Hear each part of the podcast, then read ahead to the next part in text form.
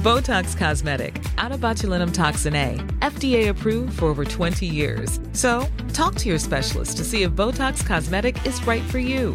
For full prescribing information, including boxed warning, visit BotoxCosmetic.com or call 877-351-0300. Remember to ask for Botox Cosmetic by name.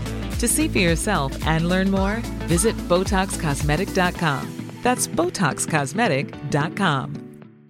Ready to pop the question? The jewelers at BlueNile.com have got sparkle down to a science with beautiful lab grown diamonds worthy of your most brilliant moments. Their lab grown diamonds are independently graded and guaranteed identical to natural diamonds, and they're ready to ship to your door. Go to BlueNile.com and use promo code LISTEN to get $50 off your purchase of $500 or more. That's code LISTEN at BlueNile.com for $50 off. BlueNile.com code LISTEN. Connecting to the big show. In three, two, one. Government have been trying to say this has been unpredictable, but they need to be more creative and ambitious than that. I've had to go and set up a petition to try and get this over the line. I brought it to our minister, I brought it to the department. Nobody is listening. Can we just talk? Call 0818 96 96 96. Text or WhatsApp 083 396 96 96. Email opinion at 96fm.ie. This is the Opinion Line with PJ Coogan. On Cork's 96 FM. Good morning and welcome to Thursday's Opinion Line on Cork's 96 FM. Fiona Corcoran sitting in for PJ Coogan today. Well, it seems like Cork avoided the worst of Storm Dudley, but we're not out of the woods yet as Storm Eunice is due to hit us tonight and will continue into 11 o'clock tomorrow morning. Uh, there is an orange wind warning for Cork, which is expected to bring some damage to the city and county, and we're hoping to touch base with Met Éireann um, shortly to find out what exactly is in store for Cork later. So stay tuned for that. Uh, coming up also on the show, uh, we'll be looking at the boil water notice that's been affecting nine and a half thousand people in the Whitegate area of Cork since December 2021. I'll also be speaking to a female bodybuilder about the benefits this can have on a person's fitness and well-being, and we'll be finding out about why 3G family holidays are all the rage. And if you want to contact us about anything we're discussing on the show, you can contact us on 0818 96 96 96 or the text or WhatsApp 0833 96 96 96 or you can email us at opinion at 96fm.ie. Now, yesterday morning, PJ was speaking to Cork comedian Kyla, who is living in Barcelona. And she recounted a story that happened to her the other night when she was walking home and she was followed by a man and she filmed the whole incident and she was very spooked about it. And she said that thankfully a man who was sleeping rough close to where she lives um, intervened and helped her in that situation. And she was saying to PJ yesterday that only for him she doesn't know what would have happened and, you know, emphasised how important it is for people to, to stand up and intervene if they notice anything. And after that, we were in contact with another Cork woman called Sharon, who spoke to me about an incident that happened to her right here in the city centre. Sharon, just tell me a little bit about what happened to you the other night. So it was about half six yesterday evening, and I was just walking home from work. And I was walking to the train station, and as I was going, I crossed the road, and there's a little alleyway like a little shortcut to the train station. I was in Is front this the of that. train station in, in town, in Kent Station? Yeah. Yeah, okay, sorry, go on ahead. And I wasn't walking down the lane, but I was in front of the lane because I was going around the road that way. Hmm. And uh, ma- I saw a man, kind of, I heard someone talking to me, so I looked to my left because I had my earphones in. And he came from the other side of the road by where the Omniplex is. Yeah. And he like ran in front of the cars. The cars were still driving. He ran in front of the cars and he started shouting at me. He started being like, "Hey, girl, come here, you. Hey, come here." And he said something else, but I actually didn't hear what he said. But he was coming towards me, like straight towards me, like running. Mm. And I kept walking. I didn't look in his direction. And he only stopped, like he got behind me on the lane and he was following me, but he only stopped because someone beat the horn. And then while I kept walking, I think the person in the car that beat the horn started shouting at him and arguing with him, and that's how I just kept walking then after that and put my head down. And this was half six in the evening, you say? Yeah. And how did you feel after that happened? Terrified. I felt like I wasn't safe walking to the train station. Like I get the train every day to and from work, and I felt like now I can't even do that. And I mean, like that city centre, there's a lot of people around. It's the evening yeah. time. You would I imagine that you would be okay. There people on the street at the same time. I wasn't alone. I mean, you say that this is a route that you take all the time. Um, you know, are you afraid now to do that? Are you afraid to get the train in the evening? Yeah, I am now. I was a bit wary with going in the night time anyway, but I haven't had any issues. But now since then, I'm kind of thinking twice, and I don't. I don't want to get the train when it's dark outside now. PJ was speaking to uh, Kyla. She's from Cork. She lives over in Barcelona, and she was recounting an incident where the other night she was walking home, and a man, she says, followed her, and that another man intervened and, and saved her. And do you have a message for people that you know this that, that if if they see anything like this happening, that they should intervene where best they can? I think if you see something like that happen, I feel like you should get involved and try to stop it. But at the same time, I feel like when it's men attacking women, they'll only listen to men. Mm. So if it's another woman coming along, I feel like that woman is only putting herself in just the same amount of danger. I feel like just being vigilant and being wary is the only thing we can really do now at the minute. Do you think that there's been so much attention in the media over the last couple of weeks about this that more and more people are coming out and speaking out? Or do you think that these kind of incidents have been happening more in recent months? I think these incidents have always been happening, but they just weren't getting any attention. I feel like the incident that happened with uh, the girl that was murdered, mm. that that people started pairings in, but I feel like now that since that happened, that's why it's getting noticed and that's why we're getting listened to.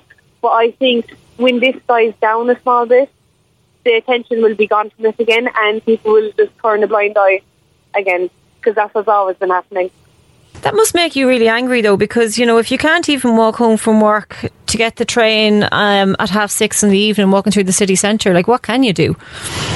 Nothing. There's nothing we can do without having to be careful, and like it's just. I think I've been talking to like my friends that I have and things, and mm. even girls in work. We have to ring each other when we're walking home most of the time. Even alone or in a group, we look back constantly just to check and we pretend to be on our phones and stop and let them pass us. And Sharon, like I know you're okay now. You said that you're you're fine. You were just a little bit shaken by what happened, but you are okay now. I'm I'm good, but I'm angry. Mm. What do you think it's going to take to bring about a change? Because, you know, we are talking about it all the time. And anytime we talk about it on the radio, we always get messages in saying, oh, yeah, another man bashing episode by the media. And that's not what we're doing. It's just trying to highlight what is actually happening out there. And, yeah. you know, we're not saying that all men are bad. I feel like myself that it kind of starts that from a young age, even in school, the saying boys will be boys or they get away with small things.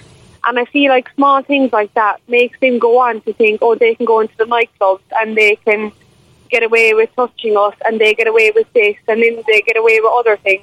Mm. So it just progresses from a young age. So I feel like the only way that it's going to change is if they stop the mindset of if girls have got more careful if they walk in groups or if they change the way they dress, etc. If they start boys and men that this isn't right, that speaking about girls that way and the mindset they have towards us mm. needs to change. It's like we need to stop being blamed no matter what we do. It has to be the blame has to be put on who's doing it. And I'm not saying it's all men or all boys because it's not. But I think the blame has to be stopped being put solely on the women. Yeah. Okay, listen, thank you so much for sharing your story and your experience with us. I'm glad you're okay, and uh, you know, hopefully by speaking out, uh, you know, it, it will help to bring about some sort of change. Hopefully, anyway. And about speaking out, uh, change is urgently needed in attitudes towards women, and it's no longer acceptable for any of us to stand silent. And that is why Cork's 96 FM and the Irish Sun has launched a campaign asking you to call out unacceptable words or actions which show disrespect to women, as in the case of what that gentleman um, did with Sandra there. It's only when we all act together that we can make a meaningful change. So, so please join us here at Cork's 96 FM and call this out. Now, just before the break, I was talking to Sandra about an incident that happened to her in the city centre when she was followed, and she said that um, a, man did intervene and help her out. And a caller has been in touch to say it's hard to react 100%, but try and ring the guards on 999 112 if that happens and say you're being followed. It will help deter the individual and make the streets safer for the next woman. Always try and have the emergency function lined up and ready on your phone, an iPhone Android system function. Anybody else wants to get, get in touch? Touch with us on this or any issues that we're talking about on the show 0818 96 96 96 or you can text or WhatsApp 083 396 96 96. Now, I said at the start of the show that we had avoided the worst of the damage from Storm Dudley, but we're not out of the woods yet as Storm Eunice is due to hit us tonight. And there is an orange weather warning in place for Cork, an orange wind warning that's going to come into effect later on tonight. Joining me now is Bonnie from Met Éireann. Good morning, Bonnie. Good morning, Fiona. Bonnie, what exactly is in store for us here in Cork later? So, uh, Fiona, you mentioned Storm Dudley yesterday. That brought strong winds to across all of Ireland, but particularly uh, strong across western parts. What we're seeing with Storm Eunice is is a totally different story. It's it's, it's a different beast altogether, so to speak. Mm. We've got um, very strong, uh, damaging winds arriving later tonight and in the early hours of, of tomorrow morning. And along with the very strong winds, we're also seeing spells of, of heavy rain and, and snow. And those multiple weather hazards are going to lead to some really tricky conditions tomorrow morning. And to hear for Cork, I know that there was talk that the wind warning may be upgraded to a red in some areas. Can we expect that here in Cork, or is it too early to tell at the minute? So, as you mentioned, we there is a, an orange warning, wind warning in place uh, for Cork, Kerry, and some some western coastal counties. There is a this this the position they, there is quite a bit of uncertainty still regarding the exact track of this storm. Um, and with that there is every possibility that the warnings may change in the coming mm-hmm. hours. So i would advise uh, your listeners to keep a, a, very close eye on the weather warnings from Met Éireann as i said there is an orange wind warning in place at the moment and that's for we can expect severe and damaging wind gusts of around 130 kilometers an hour um, along with that, we have high tides at the moment, and high tides in combination with these very strong winds can create uh, a, a, can lead to a risk of, of coastal flooding and really quite stormy conditions. So, um, you know, keep a close eye as, as warnings may change and be mm. be upgraded. Uh, and you know, we, we're, we're expecting pretty nasty nasty day tomorrow, particularly you know, in, in I suppose around dawn and, and, and through the, the late morning, you know, pretty much rush hour time. So anyone who may be driving to work early tomorrow morning should be on the lookout for fallen debris, fallen trees, fallen power lines, that that kind of damage. Very, very much so. Um, there, there is a, a, you know a real risk to life in these kind of situations. So you might might wish to reconsider your your journeys if that's possible. Mm. Um, you know, with with fallen trees, it, it, it's impossible to predict. Um, but they can unfortunately end in in really tragic circumstances. So be alert. If you need to make preparations today, today's the day to do that, um, and and just you know keep a close eye on on our warnings and, and listen also to the advice from your local councils as well. Bonnie, the last time we had the storm Barra here in Cork, um, the city was largely unaffected. There was like, you know, a bit of fallen debris around the roads, but there was a lot of damage caused to the coastal areas in the county. Um, is that likely to happen again this time around, or are we expecting it to be uh, affecting the whole entire city and county? So at the moment, um, with this type of weather situation, it coastal areas generally can can bear the brunt of the of the storm force winds, but it does look like the the very strong winds will extend inland, uh, you know, beyond Cork further north. So you know, even in the city areas, we can expect to see some some damage and disruption tomorrow morning too. I suppose the time that this starts and ends will be important for people as well. It's is it due to kick in around one a.m. So our general yellow wind warning for across Ireland kicks in at one one o'clock tomorrow morning. Yes, that's correct. But then we've got our orange wind warnings in place um, from five o'clock tomorrow morning, and that's when we're going to really see those very strong and damaging winds increase. Mm. That warning is out till eleven o'clock tomorrow morning. Um, so that, that's kind of the period at the moment where we where we expect those strong th- those winds to be strongest and most damaging. But like I said, things can change, so do keep a, a close eye on on the warnings. We also there's also a risk of, of, of snow or a chance of, of snow as well. Snow is, is incredibly hard to, to forecast in yeah. these kind of circumstances. I would say that there is a chance of, of seeing snow pretty much anywhere, but at the moment it looks like the northern half of, of Ireland is most likely to see um, the the most ter- snow in terms of significant or the most in terms of you know lying snow. Mm. Um, and Bonnie, a lot of parents will be wondering, will there be school tomorrow? Um, I suppose, like um, with the with a red warning, there's usually an automatic closure of schools, but we don't know at this stage, do we? Uh, at this stage, the, you know, I would advise parents to to keep in touch with their local councils. Mm. Hello, have we lost Bonnie?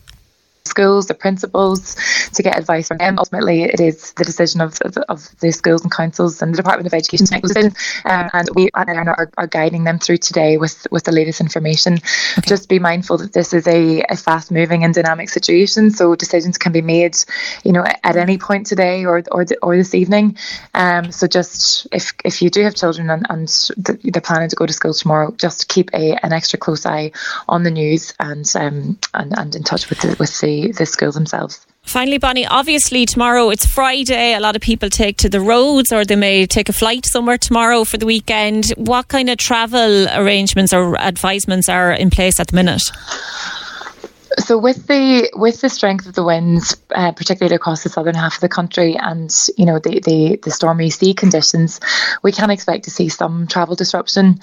Um, and you know even on the roads with with like I said fallen trees and and, and blizzard type conditions we can expect to see some really tricky driving conditions also so be prepared for delays cancellations um, and and and hazardous conditions if you are making journeys tomorrow Okay, brilliant. Thank you, Bonnie. That was Bonnie from Met Éireann joining us with the latest on that. I think the advice for everyone is to just stay tuned to your local radio stations, take a look at the Cork City and County websites. Their uh, teams will be meeting across the day, no doubt, and they will keep us advised on what's happening. And with regards to schools, I suppose we just have to keep an eye on the Department of Education website and any notifications that we get from the schools. So thanks for that, Bonnie. Just a reminder that we will be playing the Cash Cow giveaway later. I don't know how people's nerves hold up for that game. I wouldn't be able for it myself. But uh, you can take on the Cork's 96 FM Cash Cow to win Mega Moolah. Get the morning password with Casey and Ross from 6 a.m. Then listen across the day for your chance to play the Cork's 96 FM Cash Cow with Mahon Point. Catch a movie, explore over 60 stores, shop till the cows come home on Thursday and Friday. See mahonpointsc.ie and listen every day only on Cork's 96 FM. And as I said, we will be playing that later on in the show. Now, earlier this week, we were speaking to Susan, who's a parent who had her child enrolled for the early intervention class at Kilbrittain National School. And she was outraged to hear that the NCSE um, were planning to uh, close the class. And we did manage to get a response from the NSCE, and they said that um, the early intervention class in Kilbrittain opened in September 2020 to meet the needs of six children with autism and ASD. The school, in conjunction with the NSCE, the NCSE, agreed that while the class would open as an early intervention ASD class, it would redesignate as a primary ASD class in September 2022 to meet the projected demand for places in the area. Now, um, Karen is the principal of Kilbrittain National School. Good morning, Karen. Good morning.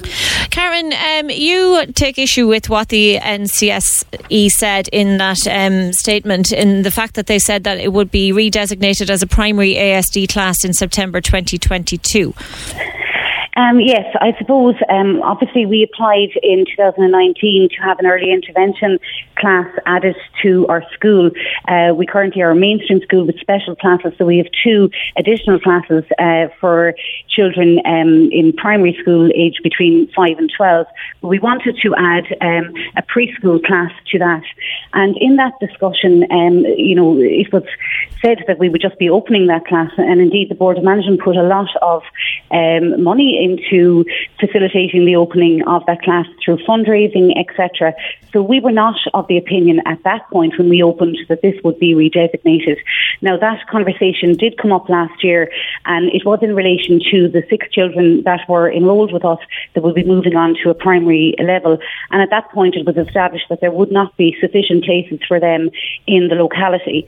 So we did agree at that point to open another class and I have the sanction letter in front of me and it, it allowed us to open a third class attached to our primary school. But at the end of the letter, it says, Unfortunately, the NCSE are unable to sanction early intervention ASD for September 22 as there is now provision in the community for preschool children with special educational needs, e.g. free ECCE preschool with AIM support programme and other community preschool schemes. So we were very disappointed at that point to learn that our early intervention would in fact close. Mm. Um, so what we aim to do is to, you know, provide um, an education for all of the children in the community. Um, and we're very happy that I suppose we now have the ability to offer places in our special class to those that are currently in our early intervention class, and they will be able to continue to come to us uh, for their primary school education. But uh, the problem with that is that now they have effectively discontinued early, edu- our early intervention class, um, which will have far-reaching consequences not only for the children currently on our waiting list and their families, but indeed for the school in time. So, you know, uh, we would uh, appreciate keeping early intervention class open as it has been hugely successful to date. And you have got children enrolled for that intervention class, that early intervention class in September. We have indeed. And, um, you know, it's very uh, different, I suppose, with preschool children because now is the time of the year when those children are, you know, going through the, the diagnostic process. So they're only just being diagnosed. We're talking about children who are two and a half, three and a half. They're only being diagnosed right now. So the uh, yes, we have three children on our waiting list uh, out of six, but we would expect more children to, you know, get their diagnosis in the coming months.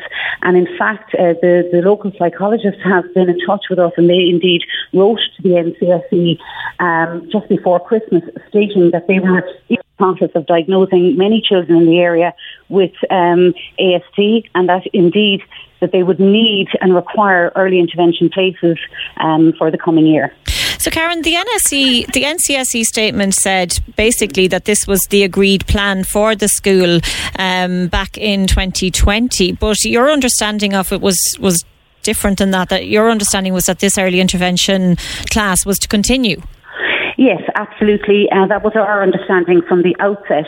And I suppose that is why our board of management, who were, you know, extremely supportive of the programme, you know, invested so much money in putting in a specific playground for um, preschool children. Uh, we indeed, you know, underwent a lot of training in the area. Uh, we added uh, our playground, but also other resources and sensory equipment and toys, etc., to cater for preschool age children. Now, as I said, the conversation did indeed come up last year, and I wrote to the NCSE, to our local um, special educational needs um, organisers, saying that while we would be in a position to take on an extra class that we needed to keep our early intervention class also. And I outlined, you know, how successful it had been um, and indeed how much we had invested in into it. But that is when uh, this debate opened um, and we only recently found out that it is definitely going ahead now that the, we will be opening one class we will be closing our early intervention class. And have you contacted the NCSE since this all came about? Um, yes, we have. I have spoken, I suppose, uh, last week with our SENO, who just confirmed that uh, the closure would be going ahead. Um, and, uh, you know, we've now turned, I suppose, to our attention to, you know, public representatives, etc., in order to help us maintain this facility in our area. Yeah, I think I saw Christopher O'Sullivan, TD, bringing it up in the Dáil yesterday and getting support from the Taoiseach. Um, and he had pointed out about the importance of having early intervention classes in communities. And I'll bring in Avril Sheehan there. She's Care-a-Lot Childcare Services.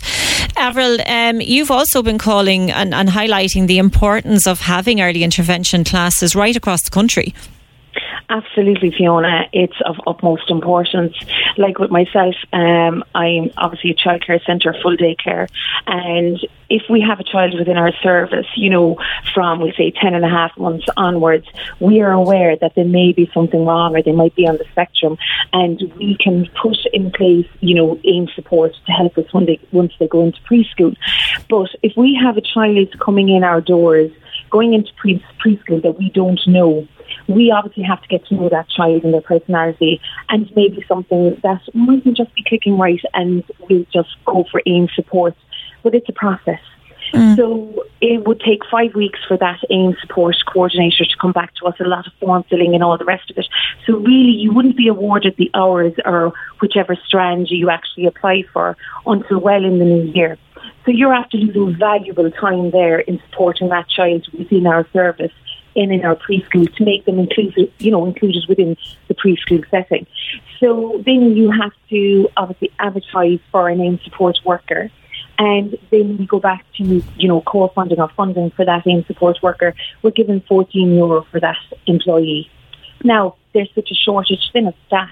We can't get the staff to support.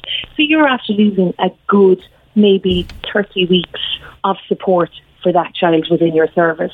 That's not good enough you know, the child's rights here are being breached as such. You know, they should have the choice uh, of what preschool they need to go to and where mm. the hmm. supports are there to support them. With Karen below in her school, I think her ratio is six children to three support workers, while here we have 1 to 11 and you get your AIM support worker who's there to scaffold that child. So a child that's with um, additional needs but is highly functioning will do very well within our preschool service a child with complex needs, we're going to struggle to support them and to have an inclusive environment for that child within our service, and that's being dead honest. So, mm. what's your reaction to the response to the NCSE's response to what's been happening at Kilbrittain National School? I think it's terrible. I think it's a service that's going to be lost, and um, it's a valuable service for the community. You know, it prepares the child best for going into their primary school, and if that child is carrying in or carrying on within that primary school. It's an amazing service that Karen is, is doing there, and the money that they're after pumping into it as well. You know what I mean with the playgrounds and all these sensory equipment and toys. They all come at a cost that has to be raised by the community or by the board of management. You know, with fundraising. So it's just a terrible pity to see that service go. And I mean, like you pointed out, the benefits that these early intervention units have for children. And indeed, when we were spoke to, speaking about this the other day, we took a call there from a lady who said that, you know, um, the early intervention is so important. It's so important to get the children when they're in preschool age. Absolutely, it's vital. It's absolutely vital. The sooner you intervene and get the help for that child, the better outcome for that child is to function within society and just personal hygiene and care and moving forward and being included in, we say, the normal preschool or the normal primary school structure. Yes. So it's very important. Yeah, um, and Kate has just called in here to the opinion line on 0818 96 96 96 to say, unfortunately, you have to keep on making noise and pressing the case on media and politicians, and that's the only way. Is it the only way? Is that, that it's, you know, I know we do take a lot of calls here on the show from parents, but it just seems like parents already have, you know, just such a struggle without having to contact the media to try and keep places like this open. Absolutely. I'm actually heartbroken for parents. They're at the most vulnerable stage, um, you know, pre-diagnosis when they've been maybe noticing developmental delays in their child. Mm. They've had to go about trying to acquire assessment. They're probably paying privately for speech and language or occupational therapy. And uh, then they don't even have the security of knowing that their child will have an appropriate pre- preschool or primary school place. So it's just a very, very vulnerable stage for those parents. And they seem to have to fight at every level level for every basic service, you know. Oh, no, and, and uh, you know, I find I find it very difficult. These are, you know, I suppose uh, the difference between the aims, the access and inclusion model, and the early intervention model is that we would be trying to cater for the children with the highest level of need, and um, you know. I think the AIMS model is absolutely excellent, as Avril said there, you know, for children who require scaffolding or limited support. But when you come to a child who has severe communication needs, who has speech and language, who has occupational, maybe behavioural, sensory, etc., they, they require, you know, a very different service. They require a much smaller ratio. They require, you know, specialist um, centres and teachers who have specific training and indeed, you know, uh, different resources, you know, so that's why the, both models need to be in place. Uh, for different children children's needs. Indeed, we will see where this goes. Thank you very much for joining me on the opinion line this morning. That was Karen O'Donovan, who's the school principal of uh, Kilbrittain National School, and Avril Sheehan of Carolot Childcare Services. Welcome back, Fiona Corcoran in for PJ Coogan on this Thursday morning. Now, um, since we mentioned the whole passport delay um, a couple of weeks ago, we've been inundated with calls from people um, who've had issues with getting a passport and getting their passports renewed, and in particular, getting a passport for their child. Goodwin, you contacted the opinion line yesterday. Good morning. Good morning, good morning, Fiona. How are you? I'm very well, thank you. A Goodwin, uh, you or your child, your son turned one on the 8th of January and you applied for a passport last year and you're still waiting. What's been going on? Um, yes, I did. Um, it's been a nightmare. Mm. Uh, we applied, myself and my partner, we applied since um, February last year, just after I turned one month. And then there was still um, restrictions, you know. So yeah. they asked us not to send the supporting document, and we waited. So we got an email after the restriction was lifted that we can send the document. So we did, and uh, we got an email saying that um, by June it should be ready. Okay, we waited. In July, we got an email from the department, you know, from passports asking for additional supporting documents, and um, they were asking for stamps on my partner's um, passport, and um, it was strange. So we took it to the, our local immigration officer here, and he was like, "This is not right." Um, Can I just stop you there? What who, kind of additional documents were they looking for? Yeah, they were looking for the stamps on our passport, mm. and they were asking for the letter she received when she first applied for subsidiary protection. And me, my um, my partner is someone that was granted a subsidiary protection, which is like a refugee status. Right. You know, and um, I brought this letter to. And she was granted that six years ago, was she? Yes, she yeah, was granted okay. six years ago. And by law, you only have to have resided or to have residency in Ireland for three years before you can apply for a passport mm-hmm. for your child. Okay. You know, we took this to the immigration officer, and he said they have what they are what they are asking for. They have it, and on the website of the of the passport office, the DFA. You have all they need is your original travel document, the letter for the Department of Justice confirming that you have been granted refugee status or subsidiary protection, and your Irish residency permit card, which we gave them. But they still came back again. We submitted everything. They came back again in October.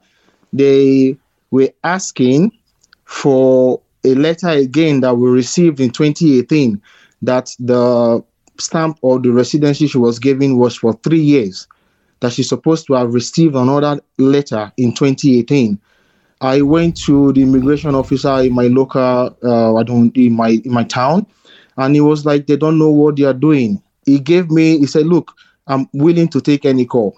Give them my name and the number, let them call.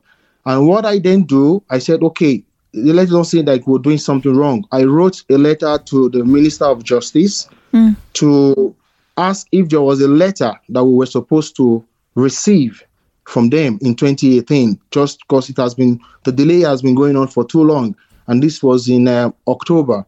So I got an email back from the Minister of Justice. If I can just read it to you, mm-hmm. um, he said when your subsidiary protection was granted, you would have received a letter outlining your permission granted. In that letter, it would also have included that your permission is renewable i.e., you would not need another letter in order to be granted a further renewal of your permission. This will mean that there is no requirement for a 2018 letter, as your permission would have been renewed on this basis of the content of that letter in 2015, granting you subsidiary protection. And this letter can be relied on for the purpose of making an application for a passport. You see? So, Goodwin, you said that this was a nightmare, and it is. I mean, like, you've been waiting now a year for a passport for your Yeah. son. You still haven't got it, and you wanted to go back to Nigeria for your father's anniversary. I could I can't. That, that it's this Saturday, December it's this uh, Saturday? January, this Saturday, February February uh, nineteenth.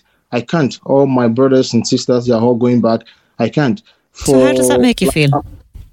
It's it's it's um it's painful. It's sad. Mm. It's not it's torture, and it's not. It's a lot of people that are going through this kind of pains and um and uh, frustration because a lot of people. I think the the biggest problem is not just employing people to the passport office.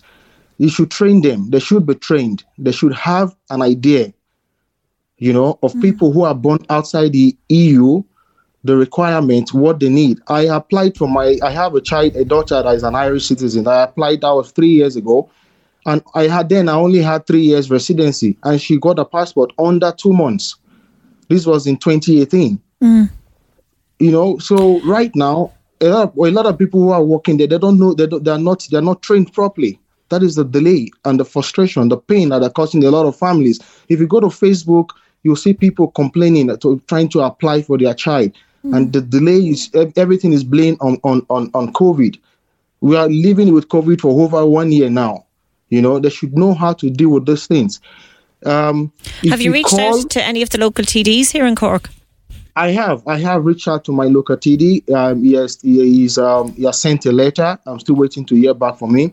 He has written a letter to the uh, Minister of Justice, and he was surprised as well because I, I forwarded all my correspondence and, my, and and the email I've received from them. And every time you try to get across to them on the, the passport office is a nightmare to get across. And when you do get across, they are very rude. Yeah. You know, they just keep. And I suppose even if you get the passport sorted now, it's probably too late to even make it to your father's anniversary because you wouldn't have flights Yeah, organised or anything. yeah, it's too late, but I, I I still have my mom. You know, my mom wants to meet her grandchild. I want you know to bring him home. Mm. He, I've been planning to. I've postponed in October. I postponed in December. Uh, I- my younger one got married. I could not. I I want to bring my child home. It's not too much to ask. It's just everything they want. They have it. The Minister of Justice have, have confirmed that. I even went to the the naturalization checker, the high risk residency calculator. You know, I put her name, I put the number of stamps she has, and it showed on the website there that she has over five years residency. And I printed that out and I sent it to them as well, together with the letter I got from the Minister of Justice, from the private secretary. I don't want to mention name. Mm-hmm. I put everything together, sent to them, and still it's still on processing. The due date they gave us was in December 15th. You know, it's over two months. And when you call, they will just bang the phone and say it's on processing. There's nothing we can do. It's it's it's it's it's, it's a torture. And as you said, you know, there is a Facebook page with loads of people commenting. And, you know, as I said at the start there, we've had lots of stories here on the opinion line from people who've Yeah. been trying. So it's not just, you know, that your case fell through the cracks or something. This seems to Yeah. be an ongoing Yeah. issue for so many people. Yeah, yeah. It's Yeah. it's um the thing is training is very important in employment. You have to train people because there are different scenarios. You know, for we that are born outside the EU, you know, we are granted different type of permissions. You know, so mm. these people should be trained. What they are asking, they have it in front of them. The old documents they require, they have it, and yet they are still asking. Imagine me, I had to contact the Minister of Justice to say, Am I supposed to get an extra? Are we supposed to get an extra letter? And they are saying no, that the that the letter you receive in 2015 can be relied upon for making an application for a passport. And I'm still being delayed. You know, right now the GNI the GNIB card is with them. The the the GNIB card that's for over three years residency is with them. The current GNIB card is with them. I, the, my partner um, Irish travel document is with them, and it has it has even expired. And is still with them. She cannot travel. Um, the job she got, she could not uh, send them proof of her residency, you know, mm. because they have a GNIB card. A Goodwin. If there's anybody listening who can help you this morning, if any of our local TDs are listening to the opinion line this morning, what would you like to say to them? Um, please, uh, anything you can do will be greatly appreciated. Um, it's it's been a nightmare. It's a torture. It's a pain, and I just want it to be sorted. If if they can get in contact, I will be greatly, I will be happy. Mm. Okay. Listen, hopefully you'll get it sorted. And if it does get sorted, you might contact us and let us know. Best yes, of luck with it all. Okay, that's Goodwin, whose child turned one on the 8th of January this year. He made an application for a passport in February last year and he's still waiting. Have you been infected by the passport application crisis? Let us know 0818 96 96 96 or 0833 96 96 96. Can we just talk? Call 0818 96 96 96. Text or WhatsApp 083 396 96 96. Email opinion at 96fm.ie. The Opinion Line with PJ Coogan. On Cork's 96 FM. Welcome back. Fiona Corcoran in for PJ Coogan on this Thursday morning. Now, we were speaking to Bonnie from Met Éireann earlier about um, Storm Eunice, which is due to hit tonight. And I asked her about travel, and I see the Cork Airport are um, putting out on social media to say departing passengers and those meeting arriving passengers on Friday should allow extra time for journeys due to the storm forecasted to bring strong winds, damaging gusts, heavy rain, sleet, and possibly snow, with disruption likely until three in the afternoon. So that's just one to bear in mind. Also, I was speaking there to um, Karen about the closure of the early intervention class at Kilbrittain National School, and I was also talking to Avril Sheehan about the AIMS programme. Rita has been in touch to say sorry for the long message. This is on the AIMS support thing. It does not replace early intervention classes in schools. One of the best places to have early intervention classes are in schools, in my opinion, and we have never never received AIMS support for my daughter or son when they needed it. So personally, I don't think that AIMS is doing what it's supposed to for kids that are diagnosed earlier than three. With regards to people being followed, I was speaking earlier to Sharon in the show, and Maria has been in touch to say, I wonder if this all has increased, gotten worse because of the pandemic and lockdowns, and now predators, sex abusers, etc., have their heads worse than before and act more frequently. If you want to get in touch with us about these issues or anything else, it's 0818 96 96 96 or 0833 96 96 96. And just to let you know that the cash cow uh, will be played in this hour, so don't go anywhere for the minute. Uh, we'll be hoping to play that in the next half an hour or so.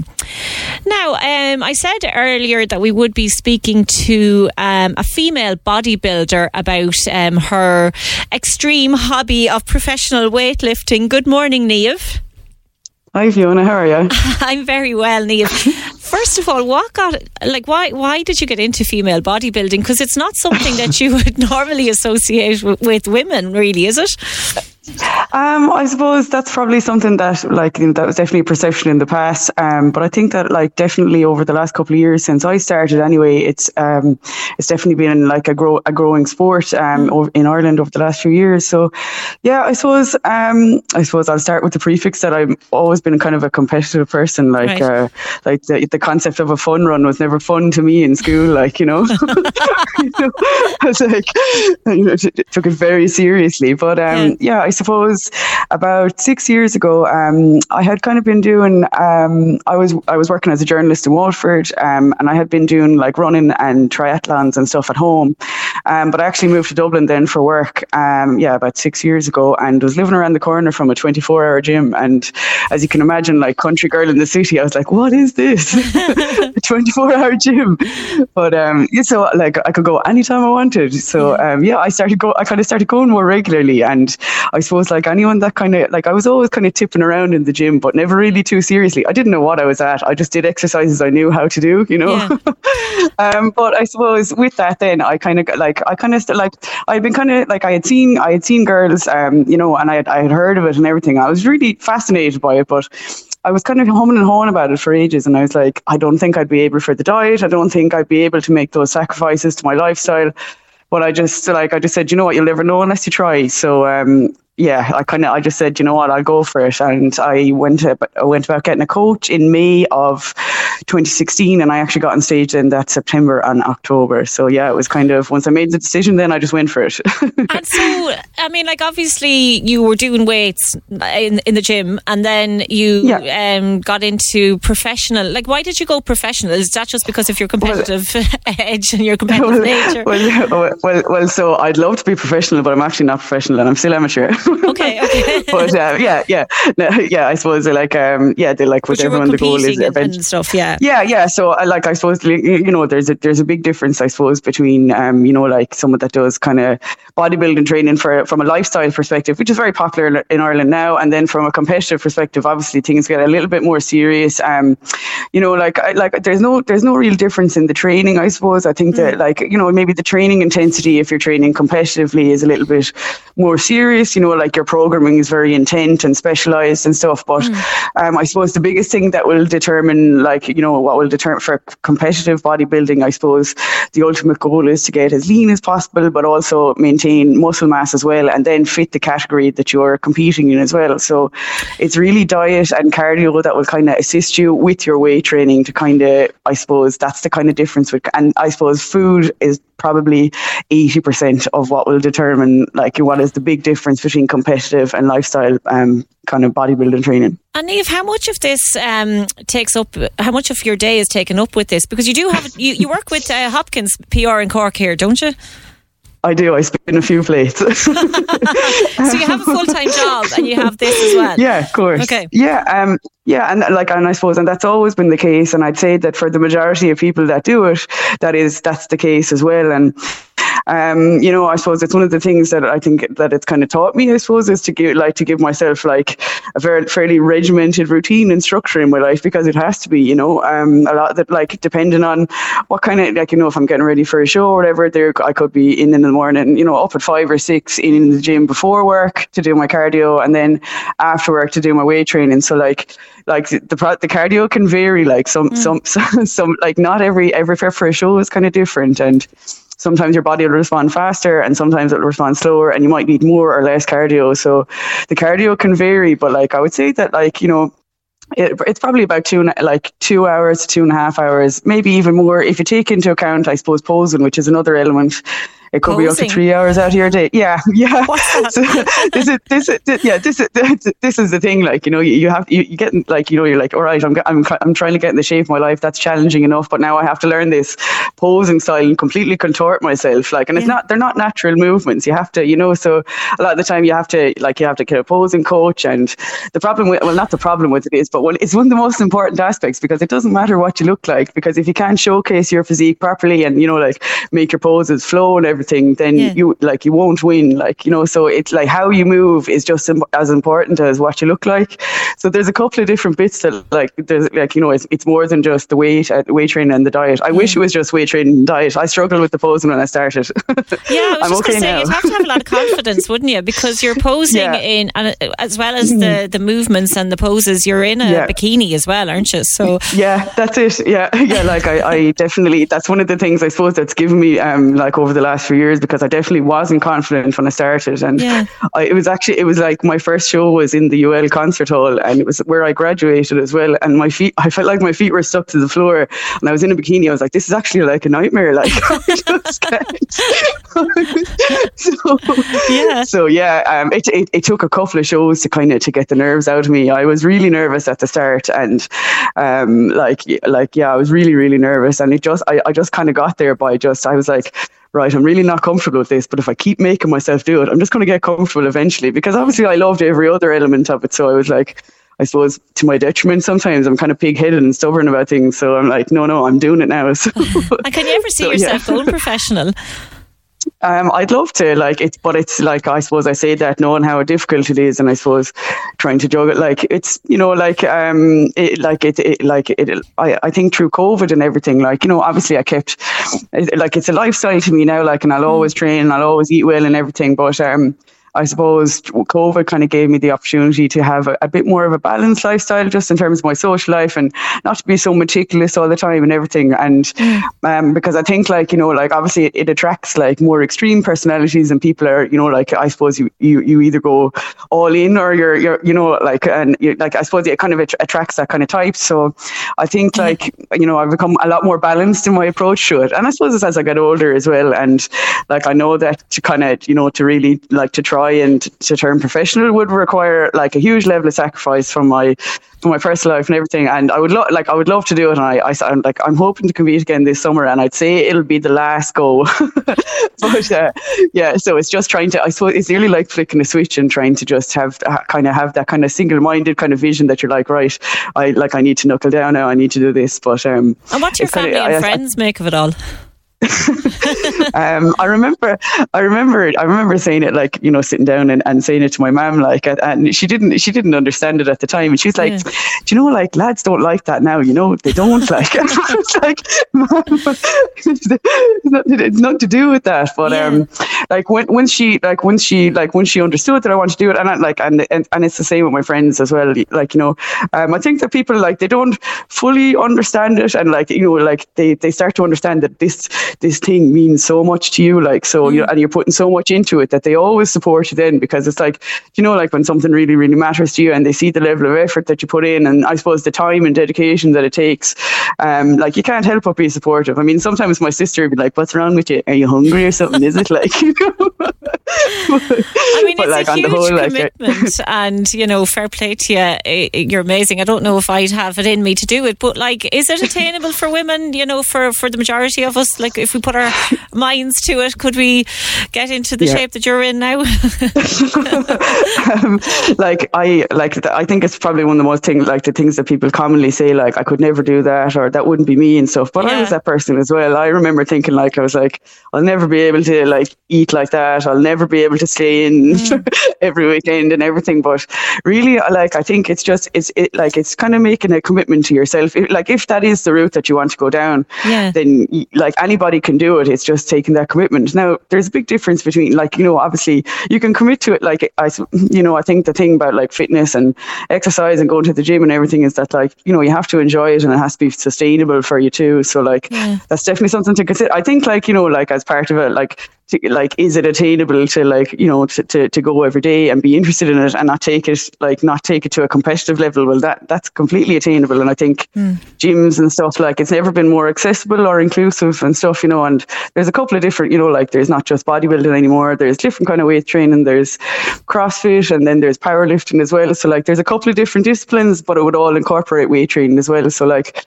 you know like you don't have to be you can be flexible in your approach as well. Like you know there's a lot out there and I think there's a lot more education and kind of hmm. specialist training and stuff, um, you know, like PTs and everything in Ireland at the moment. So yeah.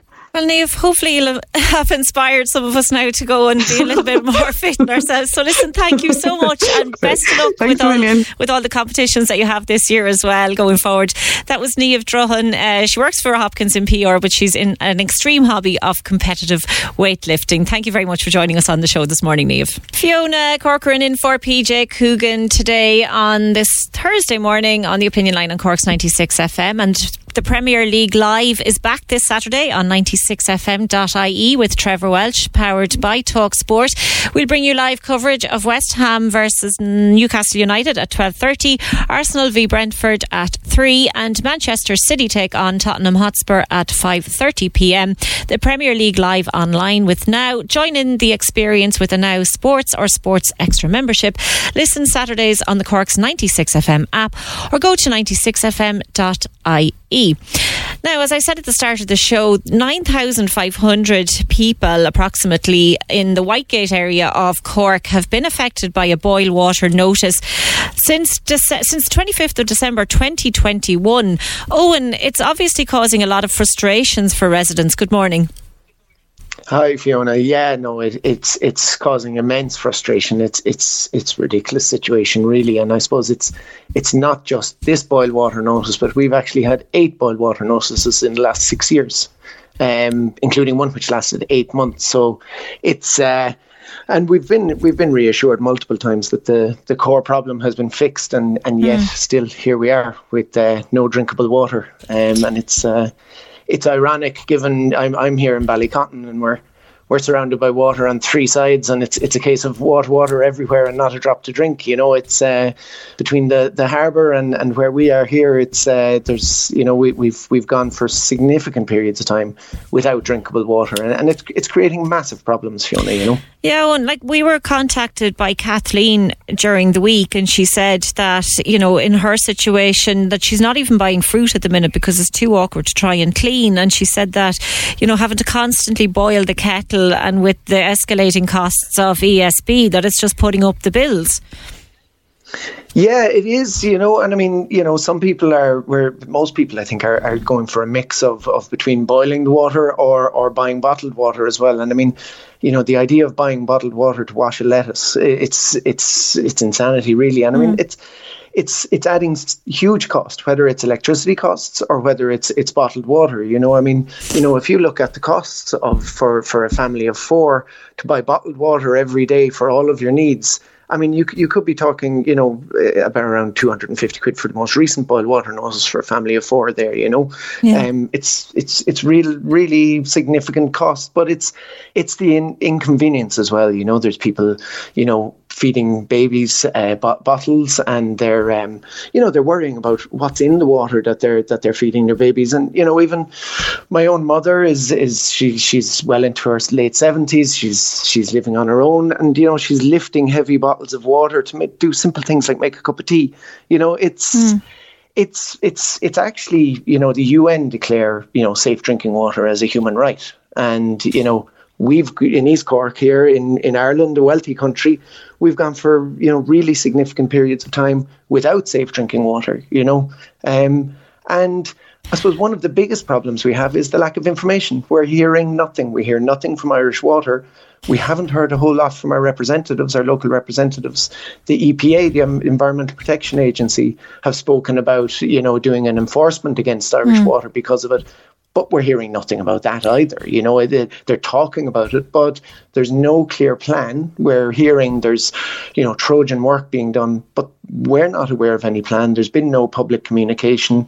You know, we, we heard about the, the the latest boil water notice on the 25th of of December. It was a, a lovely Christmas present mm. for us all, and you you know we hear about it through local informal social media. Someone happens to to look on the website, but we don't get any direct communication from anyone really on it. Well, know? we did get a statement back from Irish Water. Um, now, it's a couple of pages long, but they said that um, as part of our 25 year strategy under the National Water Resources Plan, we've identified that the preferred approach for the Whitegate supply includes the construction of a new water treatment plant to adequately treat the raw water. Due to the nature of the project, land acquisition, planning approvals, and other legal consents may be required. So that could take quite a while. We've completed a detailed scoping of the treatment plant and we are currently assessing the best possible option on how to progress with works. Timelines for the completion of the project will be clearer shortly. However, all projects where some level of land acquisition, planning, etc., are involved can be difficult to predict. I mean, what's your response to that? That doesn't really answer, or that doesn't really leave you in a better position, does it? No, I mean we're we're still boiling our water, and we have been for a long time. You know, I mean, you know, as I said, you know, there was a major outage in 2016. Mm. You know, that's you know, like a huge amount of time has passed in that intervening period. We've been told multiple times that the the latest engineering works are going to resolve it once and for all. And and and really, the the irony of it is, is it's when we get some heavy rain that our water is, is no longer drinkable. So it, it's there's there's irony upon irony here with it, and you know it, it's the boil water notice is one issue we have, but actually in the Ballycotton area, we've another issue for a huge proportion of the population here where it's not only that we're having to boil our water, but we're having weekly interruptions of the supply in totality. So we're seeing repeated, about once a week, that the water dries up completely. People are putting on the washing, they go off to work, and when they come back, either the washing is dry or the water has come back while the washing's mm. been on, and the washing machine is full of dirty clothes. A, a, a neighbour re- that was in touch with me there just last night to say that last week um, there was a whole load of washing was completely ruined because the sediment all gets stirred up every time they turn the water back on. I think I sent you a picture of, of mm. the type of water that's coming out of our taps here as well, and it's it's it's worrying because you know you've you've young children who don't necessarily check every time that they um you know that they that they run water as to what the quality is you know obviously yeah. they all know they have to boil it but trying to even control that you know? It's and once the really boil water notice is lifted um Kathleen was saying that once we get a sniff of heavy rainfall we're back into another one. And I mean That's we're going to be getting heavy rainfall now over the next you know the next couple of hours um for tomorrow. So is there a fear now that you'll be back into another boiled water notice for another couple of months? Well, well, I mean, there's there's no sign of this one ending, and mm. and I suppose when I say there's no sign, we wouldn't know because nobody keeps in touch with us. So there's there's zero information. There's you know we've we we get no communication. Obviously, you know everyone had to register uh, a few years ago with Irish Water. They we do manage to get bills, uh, or sorry, we did manage to get bills, but we get no communication in terms of what is the plan. So is there mm one week left in the boil water notice? Is there three weeks left in it? Is there two months left in it? We don't know. So, yeah, absolutely, with, with the heavy rain coming, none of us are very optimistic that this is going to end anytime soon. Um, but it's, uh, yeah, it is. It's, it really is frustrating. And we've seen cases elsewhere in the country, closer to Dublin. You mm. know, there was the Vartry and Sagart plants, both had significant issues.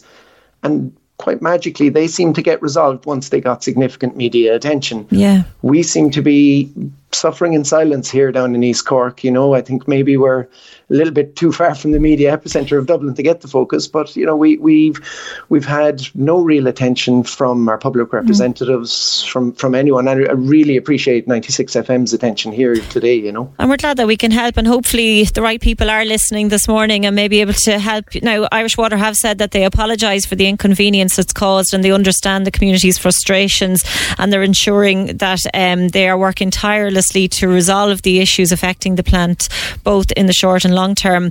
And, you know, I know that's fine, but at the same time, it's not putting you guys into any better situation than what you're in. So, uh, Owen, yeah, yeah, what's your reaction there to that? To you know that they are apologising, but you know they haven't been able to give us any timeline as to when all of this might end. Yeah, and, and you know we've we've been hearing apologies now for around eight years, you know, and more, you know. So look, it's it's obvious there's significant issues with the water supply. We understand that that mm. can't be fixed overnight, but I suppose what we would hope is is that there was a plan of action that we could be aware of that there's interim measures to make sure that whilst they're planning the new plant that that um, there are measures in place to try and mitigate some of the issues that we're seeing you know month in mm. month out but you know I, I suppose that's really what we're asking for is awareness of a plan communication as to what's happening, you know, and and that we're kept abreast of of what is being done. But because at the moment we're in the dark, we've no water to drink, we've intermittent supplies of water we can't drink without boiling, and it really it's you know genuinely I said it already around the UN, mm. you know, human rights, you know, safe water is is a right. You know, the water required for each personal or domestic use must be safe, therefore free from microorganisms, chemical substances, and radiological hazards that constitute a threat to a person's health that's not what we're getting, you know? Yeah, and as you say, it is a basic human right. Oh, and listen, thank you very much. And as I said, hopefully some of the relevant people will be listening to the broadcast this morning and will be able to intervene and help you guys out down in Whitegate in East Cork. If you thought the only way to get a more defined jawline with natural looking results was through surgery, think again. Juvederm Volux XC is a non surgical injectable gel filler that improves moderate to severe loss of jawline definition and can help you achieve natural looking results with little downtime. Even better, this improved definition lasts up to one year with optimal treatment. No maintenance required. Improve jawline definition for a smooth, sculpted look with Juvederm Volux XC. For important safety information, information and to find a licensed specialist, visit juvederm.com. That's J U V E D E R M.com. Not for people with severe allergic reactions, allergies to lidocaine, or the proteins used in Juvederm. Common side effects include injection site redness, swelling, pain, tenderness, firmness, lumps, bumps, bruising, discoloration, or itching. There's a risk of unintentional injection into a blood vessel, which can cause vision abnormalities, blindness, stroke, temporary scabs, or scarring. Talk to a licensed specialist to find out if it's right for you. Botox Cosmetic, onabotulinumtoxinA, FDA approved for over 20 years. So, talk to your specialist to see if Botox Cosmetic is right for you. For full prescribing information, including boxed warning, visit BotoxCosmetic.com or call 877-351-0300. Remember to ask for Botox Cosmetic by name. To see for yourself and learn more, visit BotoxCosmetic.com. That's BotoxCosmetic.com. Pulling up to Mickey D's just for drinks? Oh yeah, that's me. Nothing extra, just perfection and a straw. Coming in hot for the coldest cups on the block. Because there are drinks. Then there are drinks from McDonald's. Mix things up with any size lemonade or sweet tea for $1.49. Perfect with our classic fries. Price and participation may vary, cannot be combined with any other offer. Ba da ba ba ba. The Cork's 96 FM Cash Cow. With Mahon Point for fashion, film, food, and fun. Don't wait till the cows come home. Get moving to Mahon Point. See mahonpointsc.ie. There you go now, people. That's your cue to text us on 0833 96 96 96 with the password that Casey and Ross would have given out this morning. Text us that and your name, and we will call you back, hopefully, and you'll be able to play the Cash Cow giveaway. The Cork's 96 FM Cash Cow. With Mahon Point for fashion, film, food, and fun. Don't wait till the cows come home. Get moving to Mahon Point. See mahonpointsc.ie. Leanne, good morning. Good morning, Fiona. How are you? I'm very well. How are you? How are the nerves? Oh, they're okay now, hanging in there, Fiona. I've been trying all the time now. Ah, brilliant. So, well, let's hope you get loads of money, Leanne, this morning. we'll give it a good go anyway. all right, are you ready to play? I am indeed, Fiona. Okay, let's go. 100 euro. Um, I'll go again. Please. Go again? All right. Yep. 100 euro. Oh, come on. I'll go again, Fiona, please. All right, go again. So.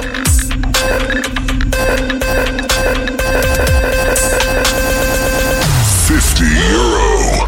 Oh Jesus! I'll have to go again. Go on again. Oh my God. Once more.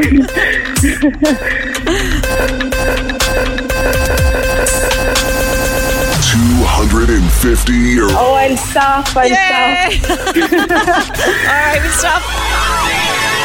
Oh, brilliant, Yay. Fiona. Thank you so much. Thank you very much. I'm shaking. Oh, my God. Congratulations. Do you want to see what would have happened if you had got keep kept Oh, going? we probably get the move, I think.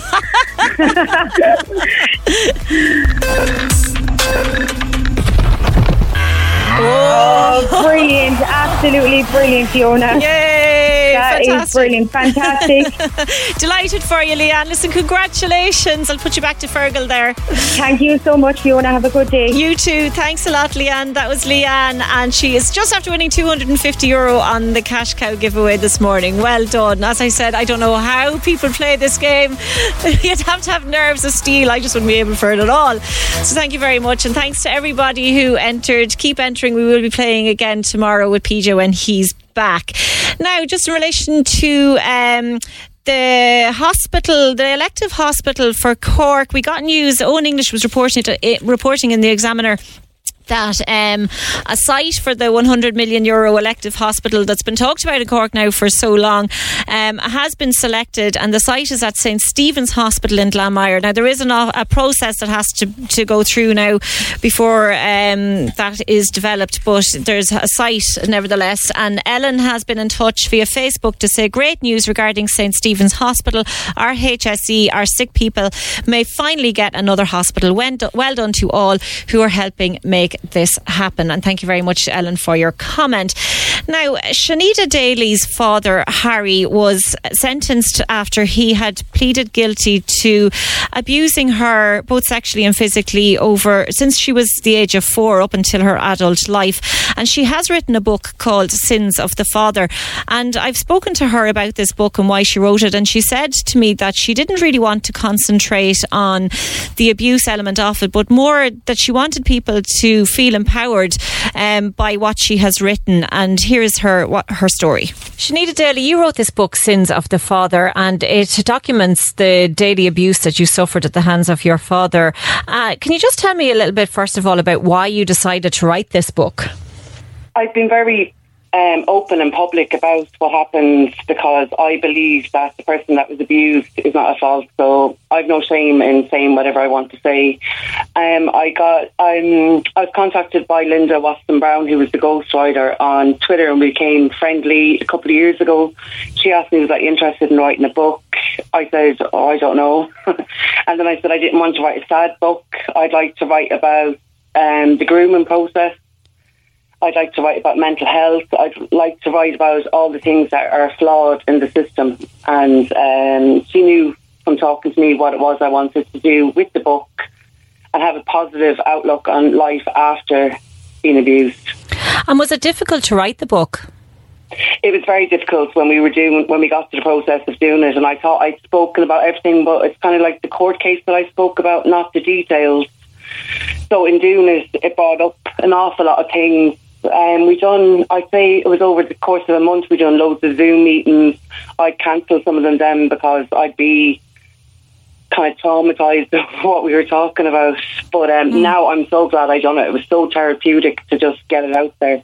And in your book, you do go into a lot of detail about what happened, and we won't go into that kind of detail on, yeah. on the, the show here today. But you said that you didn't want it to be a sad book, that you wanted it to be um, a powerful book and, and a message for other people that, you know, it is important to speak out.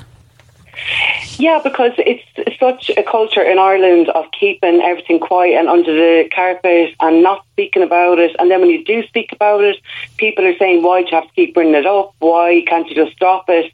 And I'm, you know, saying, well, that's what I endured as a child. But yet I'm standing here, I'm able to talk about it now. And I just want to encourage other people to speak to somebody that there's, there is no shame in it.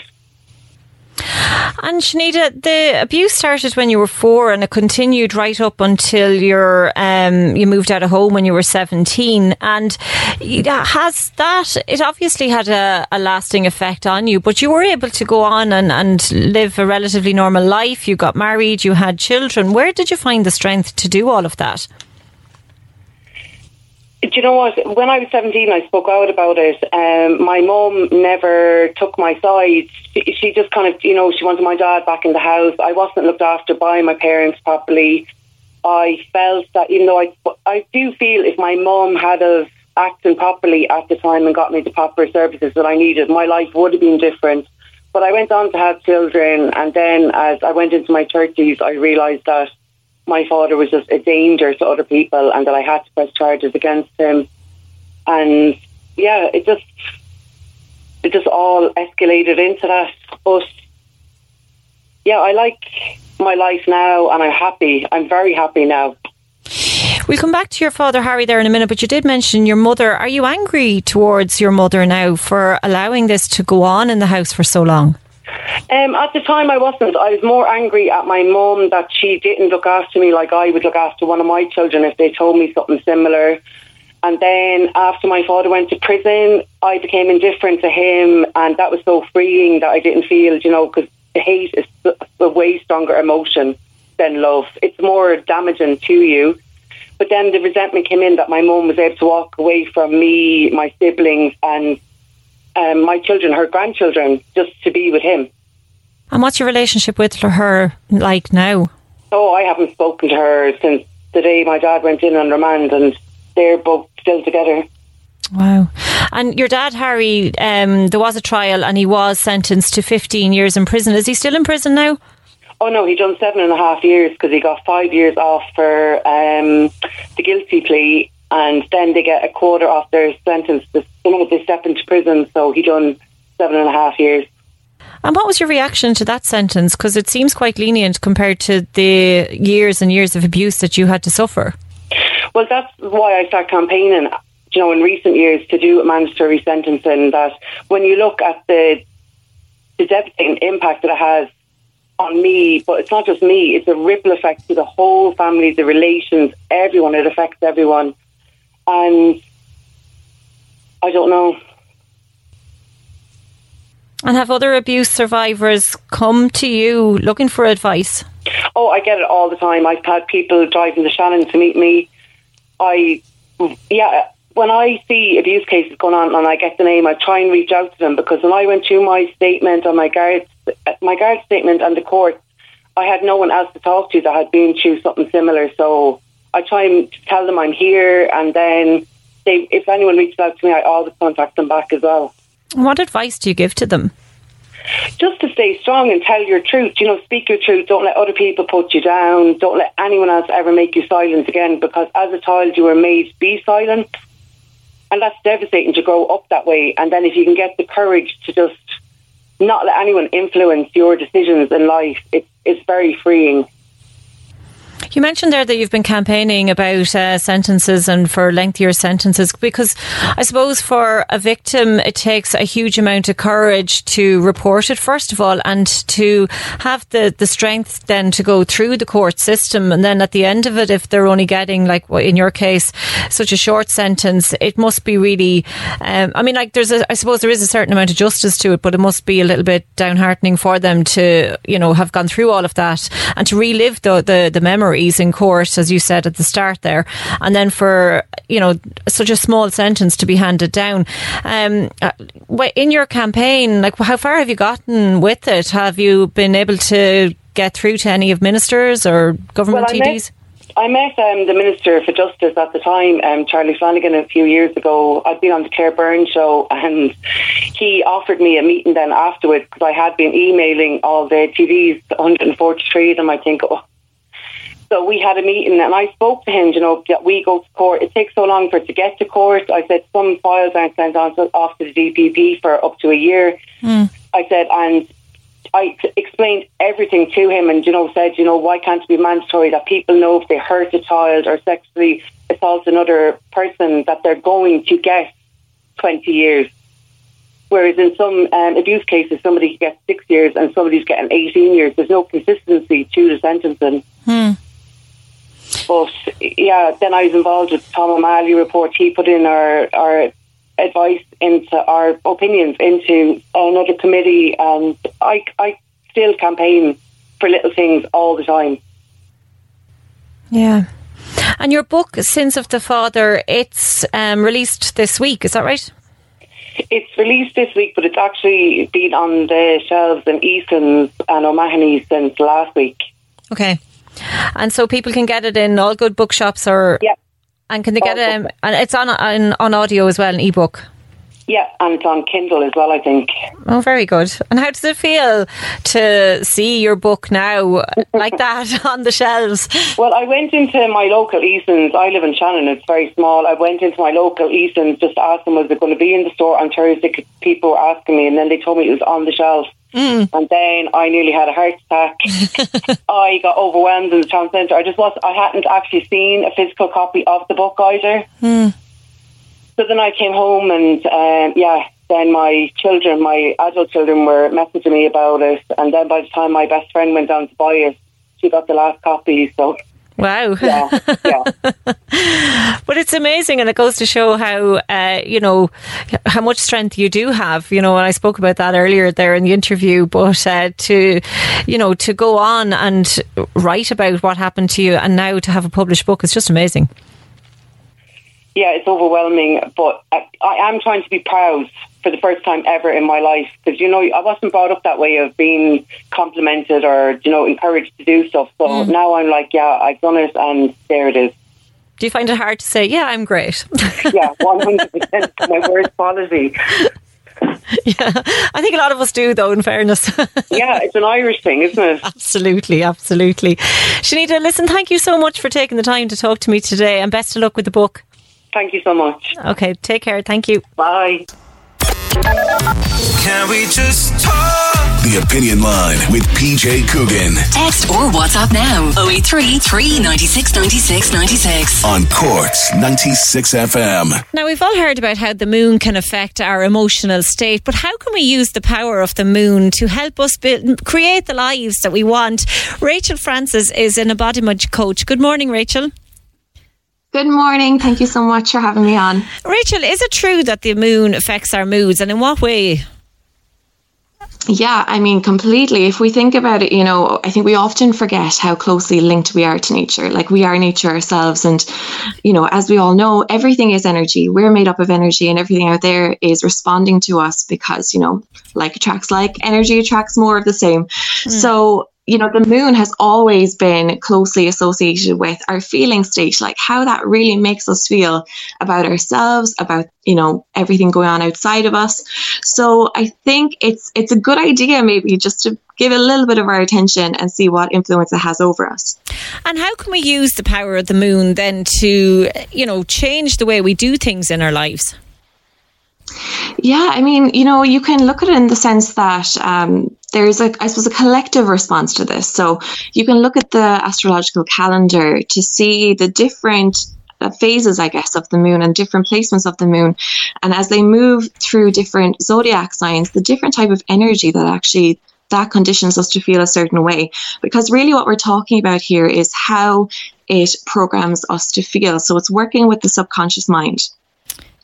And yeah. And Oh, Rachel, sorry. yeah, sorry, you're doing a workshop on this whole area, and um, it's um, in particular you're going to be looking at how the moon placements over the next six months in our astrological calendar will influence our emotional well-being. Like, how do we know, first of all, what um, moon placement is in our birth chart? Like, how do we find that out?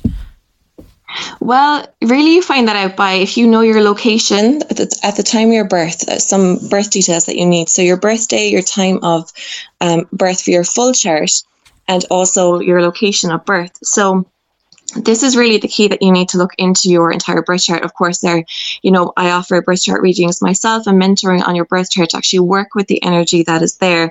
But in the workshop that we have coming up next week, so like we were saying earlier, you know, we will be looking at that kind of collective response to the energies of the moon over the next six months. But also, what's really powerful is to look into your own birth chart and see what's there that is kind of giving you a very specific, I suppose, blueprint on how you can find your most effective self care practices for you to self nurture. And through that, you know, if we're, if we're speaking about something like manifesting, you're manifesting from your feeling state. So it's going to be the clue that you need also to manifest the best ability you can. And your workshop, Rachel, um, you say that it's suitable for people who are overwhelmed or stressed, unable to connect to their true power, uh, detached from your intuition. Um, so, you know, for people like that who maybe do the workshop, what kind of areas will you be focusing on? Is it just like how the, the moon in their birth chart is going to affect them over the next six months, or is it how they're going to be able to use this knowledge to help them going forward? It's both, really. It's both because I think we need to understand what's at play 1st And even looking back over the last six months, you know, how have you felt over the last six months and has that correlated to the astrological calendar? But from there, then I'm actually, it's very much a collaboration with another incredible coach, Mel, um, who will, I'll be starting off with um, more of the astrology side of things, and then Mel will be guiding us through a very deep, very powerful visualization, meditation, journaling practice. And then we'll all really be chatting and reflecting together, you know, and creating our vision boards after that. So it's very much, I suppose, looking at what is there, seeing how it's affecting us, and then really making a very inspiring and powerful plan to move you forward in your life to create the life that you want. And if anybody does want to take part in the workshop, what can they do? Like, do they have to sign up for it in advance? Yes, that would be great because because I am taking everyone's birth details. So if people are interested, uh, make sure you get your ticket as soon as possible. As I say, it is on Sunday week, so Sunday the twenty seventh, um, in Douglas Yoga Centre from two pm to six pm, and just to give me a, a, few days at least, just to run up your chart for you, so that I can give you the best reading possible. And you can find your tickets um, either on Eventbrite by searching the title of the workshop, which is Lunar wisdom and empowerment, or you can find me on Instagram. I am Rachel Francis and message me there.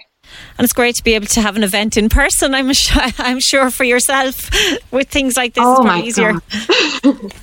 yeah, it's it's very surreal still, you know. And um, I work with a lot of clients in in the states and across Europe and things like that. So it's just very exciting to be having an in person event. Fabulous. Well, best of luck with it. And that is Rachel Francis. She is an embodiment coach here in Cork.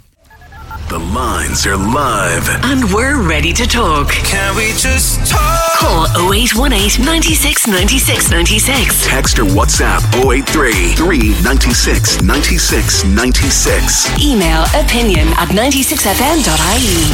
The Opinion Line with PJ Coogan. On Cork's 96 FM. Fiona Corcoran in for PJ Coogan, and as you heard in the news there, that storm warning for Cork has been elevated to a red warning. And I just see here in the Irish Times reporting that a decision will be made later today on whether the schools will close. So I suppose we just have to keep an eye on um, our social media and on, on the Department of Education website, and schools themselves will issue any updates to parents. And our news here on 96 FM will have updates across the day as well. Um, and that storm is coming into effect from 3 a.m. until 8 a.m. tomorrow morning. Um, just with regards to um, if you're watching TV tonight, First Dates Ireland is on, and we got a message here from Andrew Ahern to say, please send look to Cork girl Maria Barker, who's on the Valentine special for First Dates Ireland on tonight on RTE2. We're all mad about her. She's a complete messer. We'll see her on Love Island yet, that's for sure. She's the best laugh staff can't wait. Uh, thank you very much for that, Andrew. And we look forward to seeing Maria on First Dates um, Ireland tonight. And there's another Cork girl, Effie Murphy, who PJ spoke to during the week. She's also going to be on it tonight. So two Cork people on First Dates tonight. So if you're staying in away from the weather, maybe that's something that you can watch. Now, in March 2019, Irish humanitarian worker Mick Ryan died when a Boeing 737 MAX plane crashed in Euro- in Ethiopia. And his Cork wife, Naoise, has been fighting for answers since. And I've been speaking to her ahead of the release of a Netflix documentary on what happened, which is due for release tomorrow. I know it's coming up to the three year anniversary since the crash in which Mick died. How are you doing? Uh, that's a good question. Um, well, I, I suppose I, you know, getting on with things as best we can. Mm. Um, but uh, in terms of you know like legal battles and stuff it's it's a constant uphill um, kind of struggle, you know, and like you, there are kind of new wounds kind of inflicted uh, sometimes with, um, you know, some of the outcomes from from our cases and stuff. So you know, it, it it's very much up and down, Fiona. It must take an awful lot out of you, though, Naoise. I mean, you know, you're obviously grieving, but then you've got this constant battle as well that you're going into, and it's like it's court cases and federal courts over in the States. It must be exhausting. Uh, it can be. Um, there are times when I, you know, you really do feel, you know, that you're up against, really up against it. You know, you've hit that wall um, but the way I kind of see it is it's kind of like a marathon. Uh, when just when you hit the wall, you got to keep running, and that's what gets you to the finish line. So um, I'm determined to keep going, and you know we really are undeterred in our battle for justice. So keeping that in mind, and then just trying to, you know, keep things going at a, a, a personal level. Um, you know that that's my priority. You know um, that that one doesn't uh, affect the other too much. As you say, like we are all going through a, a grieving process, but um, justice has to, well, I believe justice has to be served in this case. So I suppose that uh, aim gives you the strength that you need to keep going. It, it does definitely. Um, you know, there there's a, there are times when you just have to switch off, um, and then there are times when you you just have to be full on focused um, and know exactly what's going on and, and who are the players now. But everything is day by day. You you live in the present, um, and and then you, you try and keep your expectations low, um, and and you just keep going really. And where are you now? I mean, I know it's gone to court in the States. Um, well, actually, it, it, so we filed a motion just before Christmas in December um, under the Crime Victims' Rights Act. Um, basically, we we said that our rights were violated um, when the Department of Justice uh, came up with this deferred prosecution agreement with Boeing and didn't consult with any of the families in the process. So there's a law there that dates back to about 2004 in America that states that. Um, you know, crime victims um, should be reasonably consulted during any prosecution and particularly a deferred prosecution process. We were never consulted and we were told that there was by the victims' rights ombudsman that there was no criminal investigation. And then all of a sudden, last year in January 2021, um, just before the about two weeks before the Trump administration left office, we got we actually found out in the media that um, the Department of Justice had had agreed um, had kind of settled with Boeing, and that they had conducted a criminal investigation. So, so we're basically fighting on on just on our rights to be consulted at the moment. So that was the motion we filed back in in December. Um, and then um, we met with Merrick Garland, who is the Attorney General, um, there a number of weeks back in January, um, before the kind of final date for for submitting information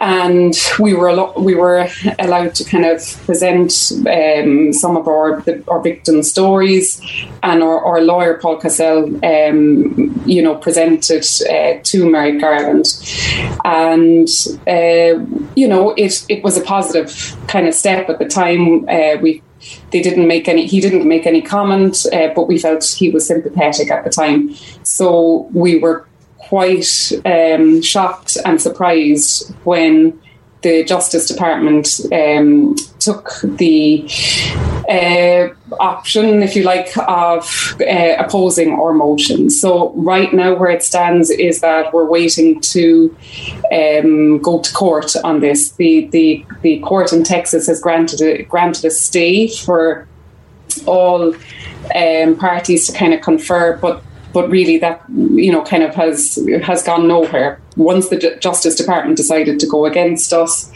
um, and stick with the, this deferred prosecution agreement, that was it. Uh, so we now take it to the court and let the courts decide.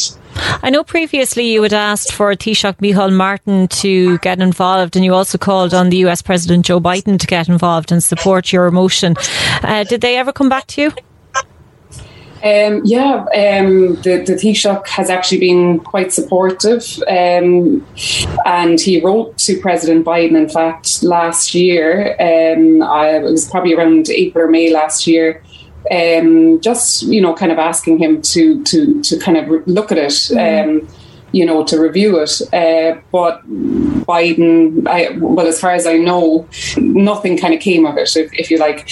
But um, but the Taoiseach has been very supportive. And in fact, when we were trying to get this meeting with the Department of Justice and in particular with the Attorney General, um, uh, he he also wrote um, the, he got the Irish Embassy in America to write to them, just saying that he had an interest that we would uh, meet with Attorney General, and I and I actually believe that that's what um, how how we got the meeting at the end. So so he he has been very supportive, which is. Um, you know, like we're we're extremely grateful for, you know, because uh, um, it really does take right now. There are so many different nationalities involved and countries involved that having the Irish government support us, um, it really does kind of help our case in this. Anisha, there's a documentary on what happened coming out later this week on the 18th of February. Is that right? Friday. Um, it's called Downfall: The Case Against Boeing, and um, it's going to be broadcast on Netflix. Um, the the, the documentary kind of tells the story of what happened. Um, how do you feel about that coming out? Um, well, it's been it, it's one of a number of documentaries that have been made um, last year. Uh, there was one made by a channel called um, ABC, I think, in America, 2020 documentary. So this one, though, is the one that we were really waiting for because it's produced by Ron Howard, a very um, he's a very well known uh, producer in America, and it is directed by Rory Kennedy.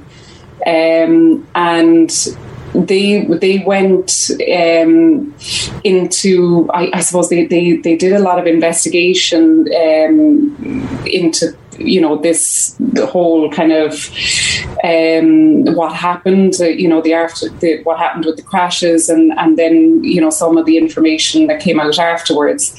Um, and I believe that they're um, you know it, it is quite um, uh, what's the word? It's quite shocking, um, you, you, know, from from beginning to end, just to see the the um, you know how this could have even come about. You know how how something like this could even happen, um, and it, it, it, it really is unbelievable. I know it was due to come out uh, uh, in November last year, but it might have had like a kind of a small screening. Hmm. But the Sundance Film Festival was in January.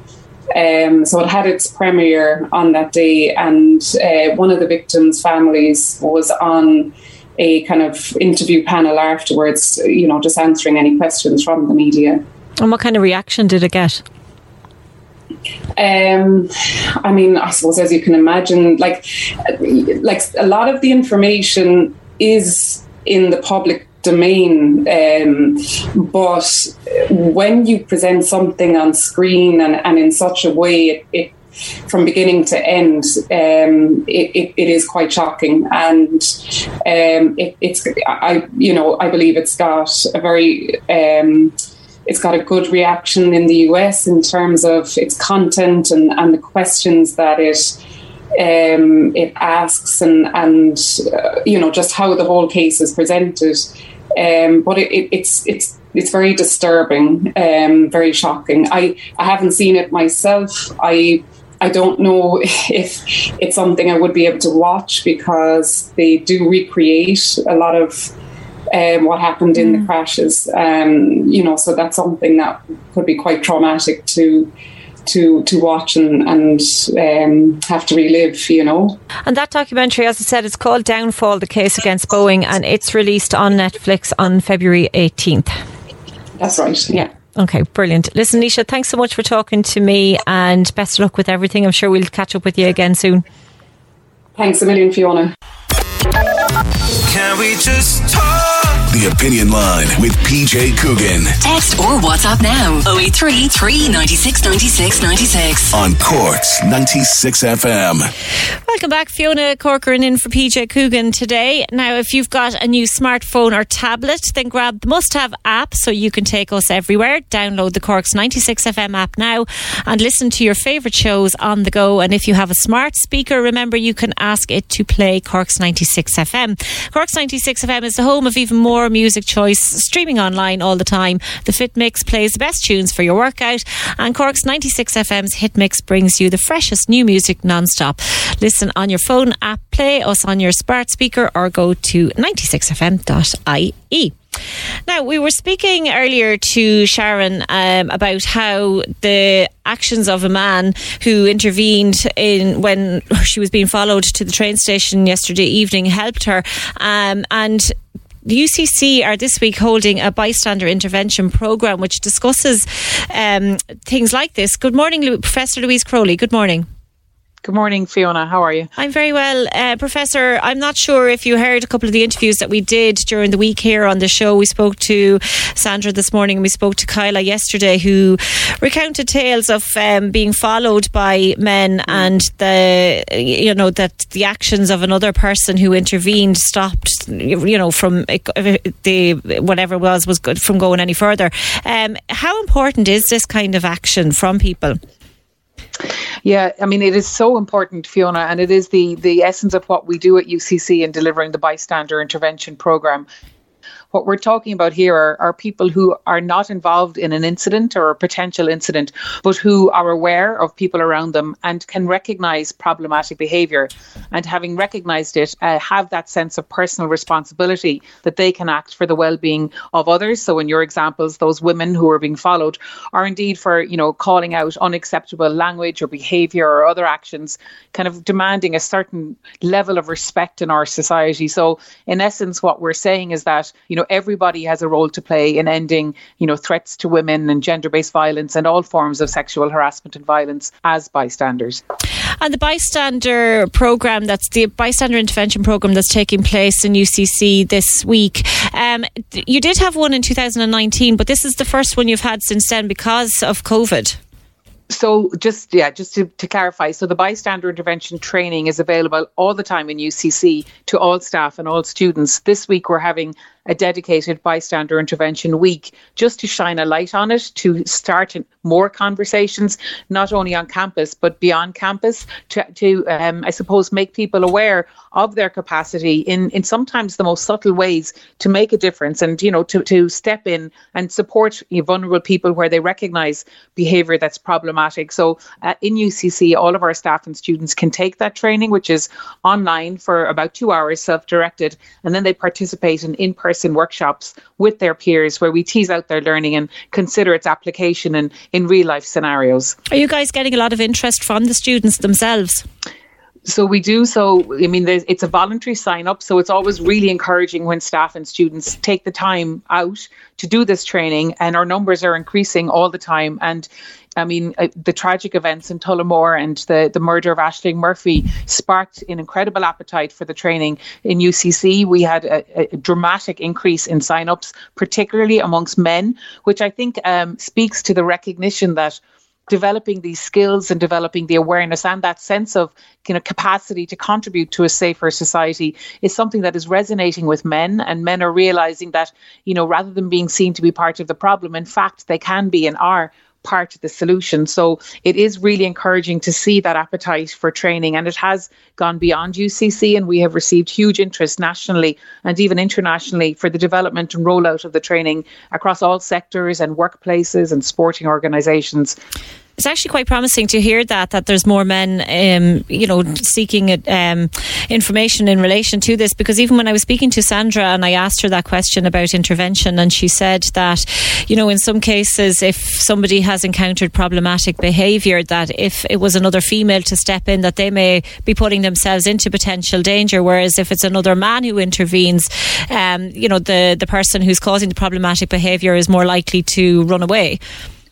Yeah, so there's a couple of really interesting things there. I suppose the first thing I'd like to say is that most interventions aren't confrontations. So there is this perception that, oh, if I get involved, I could be physically hurt.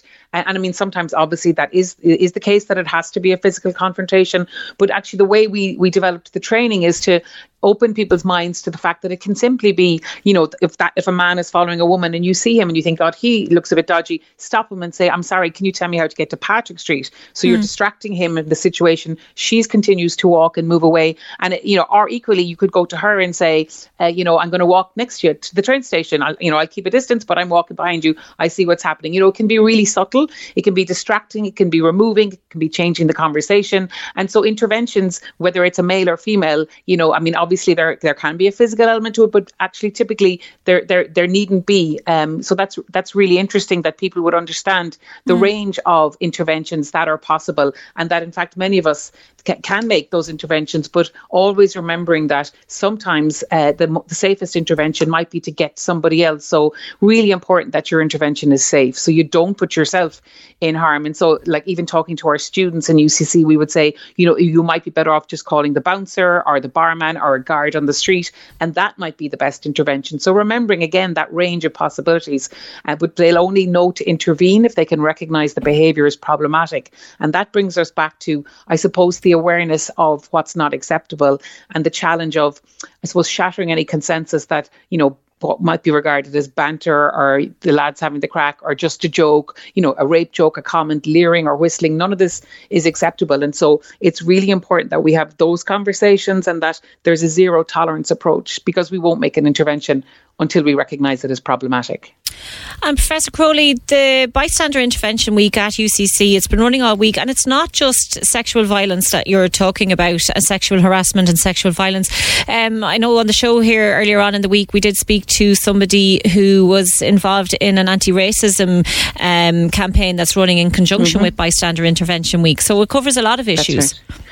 Well, I suppose uh, the training that people get on the bystander training, whilst it's couched in the context of sexual harassment and violence, of course, the skills they're developing are entirely transferable to issues of racism, homophobia, bullying. So it's all about, you know, I suppose recognizing that we do exist in a whether it's in a campus community or in a broader society, and that when we're aware of and recognize any type of problematic behavior, that it's just not good enough to walk by and think somebody else will deal with it. That we have a capacity and you know, you could argue a responsibility to speak up when we see that, whatever form the abuse or harassment might be. And so we very much welcomed engaging with various groups, both internally in UCC and externally to, I suppose, ensure that there's an understanding of the breadth of the application of the bystander skills, uh, whatever circumstances that you might might come across. And you guys raised a bystander flag on the campus on Wednesday. It's the first university yeah. in the country to do that. Yeah, so we're very proud of this. And I suppose, firstly, you know, UCC is so supportive of this work. They recognise that as an institution, an educational institution, that we're perfectly positioned. You know, with a huge, we've 22,000 students and two and a half thousand staff. So with our, you know, skills as educators, we were, can develop the program and deliver it to a really significant number of people. And of course, that spreads beyond the campus then, both in terms of their everyday lives and when they graduate from the university. So really proud that the university recognises the importance of this work, the importance of our capacity to impact on society and to do so in such a meaningful way to raise a flag on, on the quad yesterday. So our president, John O'Halloran, and our Deputy President Stephen Byrne were there with us, and members of the Gardaí, members of the bystander team, and the broader UCC community to celebrate. What we do see is a really positive response to the really tragic and horrific issue of sexual harassment and violence, which is so prevalent in so many ways in our society, but that UCC takes a stand against it, demanding zero tolerance, but also enables our staff and students to be proactive. And finally, Professor Crowley, if somebody wants to get um, some information on the work that you do, where can they find out what you do? So you can go to the UCC website and find all of the details of our events this week, but also of the program, the aim and vision of our program, and all related materials. Uh, bystander intervention at ucc.ie um, and contact us at any time if anybody wants further information. Lovely. That's Professor Louise Crowley. She's Director of the Bystander Intervention Programme at UCC. Thanks very much for joining us this morning. Now we're all planning holidays again and we're able to go off on our holidays again. And are you thinking though of bringing your uh, parents? So if you're, it's now that the latest craze now is, um, or it's not a craze, but I suppose this is uh, what's popular now with holiday makers is that three generations of the same family go. So the grandparents, the parents, and the kids. Um, and joining me now to discuss this is Fionn Davenport. Good morning, Fionn. Good morning to you. Fionn, um, the the 3G family holiday, um, there's been a survey done and it shows that 55% of um, the people in Ireland want to spend more time with the extended family. But do we want to be spending that time on holidays with them? Um, yeah, well, actually, the survey, which is Clayton Hotels, they did the survey. Hmm. Ninety-five percent of respondents, like I mean, ninety-five percent, so virtually all of them said that they would be fun. Right. Now, I don't know about you, but I don't remember the last time that I thought that a holiday with my parents, the kids, everybody all together was my idea classed as fun. Like, yeah. you know, necessary part of family obligation. Sure, you know, I love my parents, they love the grandkids, all of these.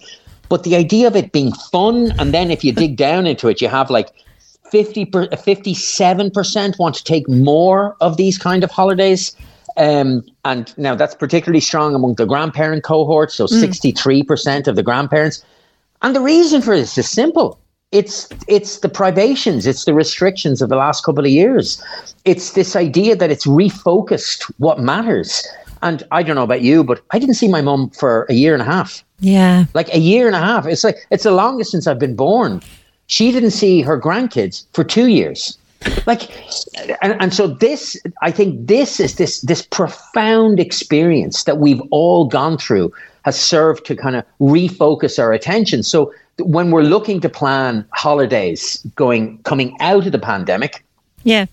The idea of family together, of people spending time with loved ones, of grandparents making sure that they spend quality time with grandkids, of parents having on hand babysitters if they want I was just going to say maybe the fun element is that you have a babysitter there to hand.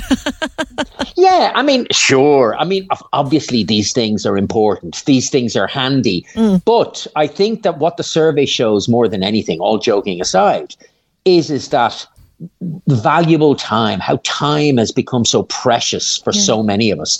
And I, my mum, my mum is eighty-one years old, and, and she won't mind me giving her age out on radio. Yeah. Um, and and as she said herself during the pandemic, she goes, "Look, Fiona, I understand that like like this this has been an extraordinarily long time for everybody, but when you're 80 years old, a year is a huge amount of time in my life, and and that's a profound thing to say, isn't it? Yeah, I said to my sense- dad actually about coming on holidays with us um, because my mum passed away last year, and I was saying to my dad, "Sure, you can come on holidays with us; it'll be great." And he was Yeah. saying, uh, "I'm not sure if I want to spend my time because you know they would have been used to going off and sipping a glass of wine on the beach or whatever, like during the day, whereas now the thought of sitting beside a kids' pool just wasn't very appealing to him. But um, you know, I can understand why people would want to go on holidays with the whole family and and spend time together. Well, you, you've kind of you've dug it, and so this is where like it becomes an incredibly important thing to remember is that not just because three generations of one family want to go on holidays together doesn't mean that they all like the exact same things while on holiday. So the mm. secret, and it's not really a secret, but the kind of the logic to having a decent family holiday is about taking account of different interests, different energies, different speeds, different appetites. So, like okay, let's say for instance, there's been a family wedding that's been postponed for two years, or a big milestone birthday, or whatever, and the family are all going to get together to celebrate. So before you do is take account of the fact that, like, as you said, your dad might like a different kind of thing to what the kids like. Um, I like a different kind of things to what my mum likes, and definitely the kids like a different kind of thing. So if you take account of each of those things, you can have a much more successful family holiday whilst at the same time spending time with each other, which, as I said, according to the survey, is more precious than ever. So, Fiona, if people are planning on going what's deemed a 3G holiday, like what do they need to be um, aware of, or what do they need to know if they're planning for a 3G holiday? Well, first and foremost is is that it's what kind of a holiday are you going to go on? Now, obviously, as foreign travel is back up and running and slowly getting back, um, and more's the merrier. Like I think that's wonderful. Equally, I think that certainly for a lot of, and not just people of the older generation, but for a lot of people still, the hassle of passenger locator forms and QR codes and, and all kinds of things. Um, they stay they I think that it, it pushes people you know what? I'm still i'm going to have a staycation. I'm going to stay i'm going to holiday at home. And i think that's still a trend that's going to be ongoing for the well i'm, I'm not going to say the foreseeable future but certainly for the immediate future. So the idea of kind of staying local or certainly within the country i think is still going to be a trend. Um, and sorry go on Yeah, we just had a call there to 0818 96 96 96 to say my friend went on a 3G to a fabulous resort in Italy, but she said never again. She was used as a babysitter and saw nothing. ah, and, that, and that's also look. Here's the thing. Of course, like grandparents are babysitters. That's what, but at the same time, you can't be taking advantage of it either. I mean, Yeah. I think there's an idea of saying is it that like, look, do I want to go off? For one night with my wife and have a nice, quiet, lovely, romantic meal? Sure, hmm. absolutely. But equally, it's just I can't be taking the Mickey and just kind of saying, right, Like that's it. The grandparents are there. See ya. I'll, I'll see you in a few days. yeah, yeah.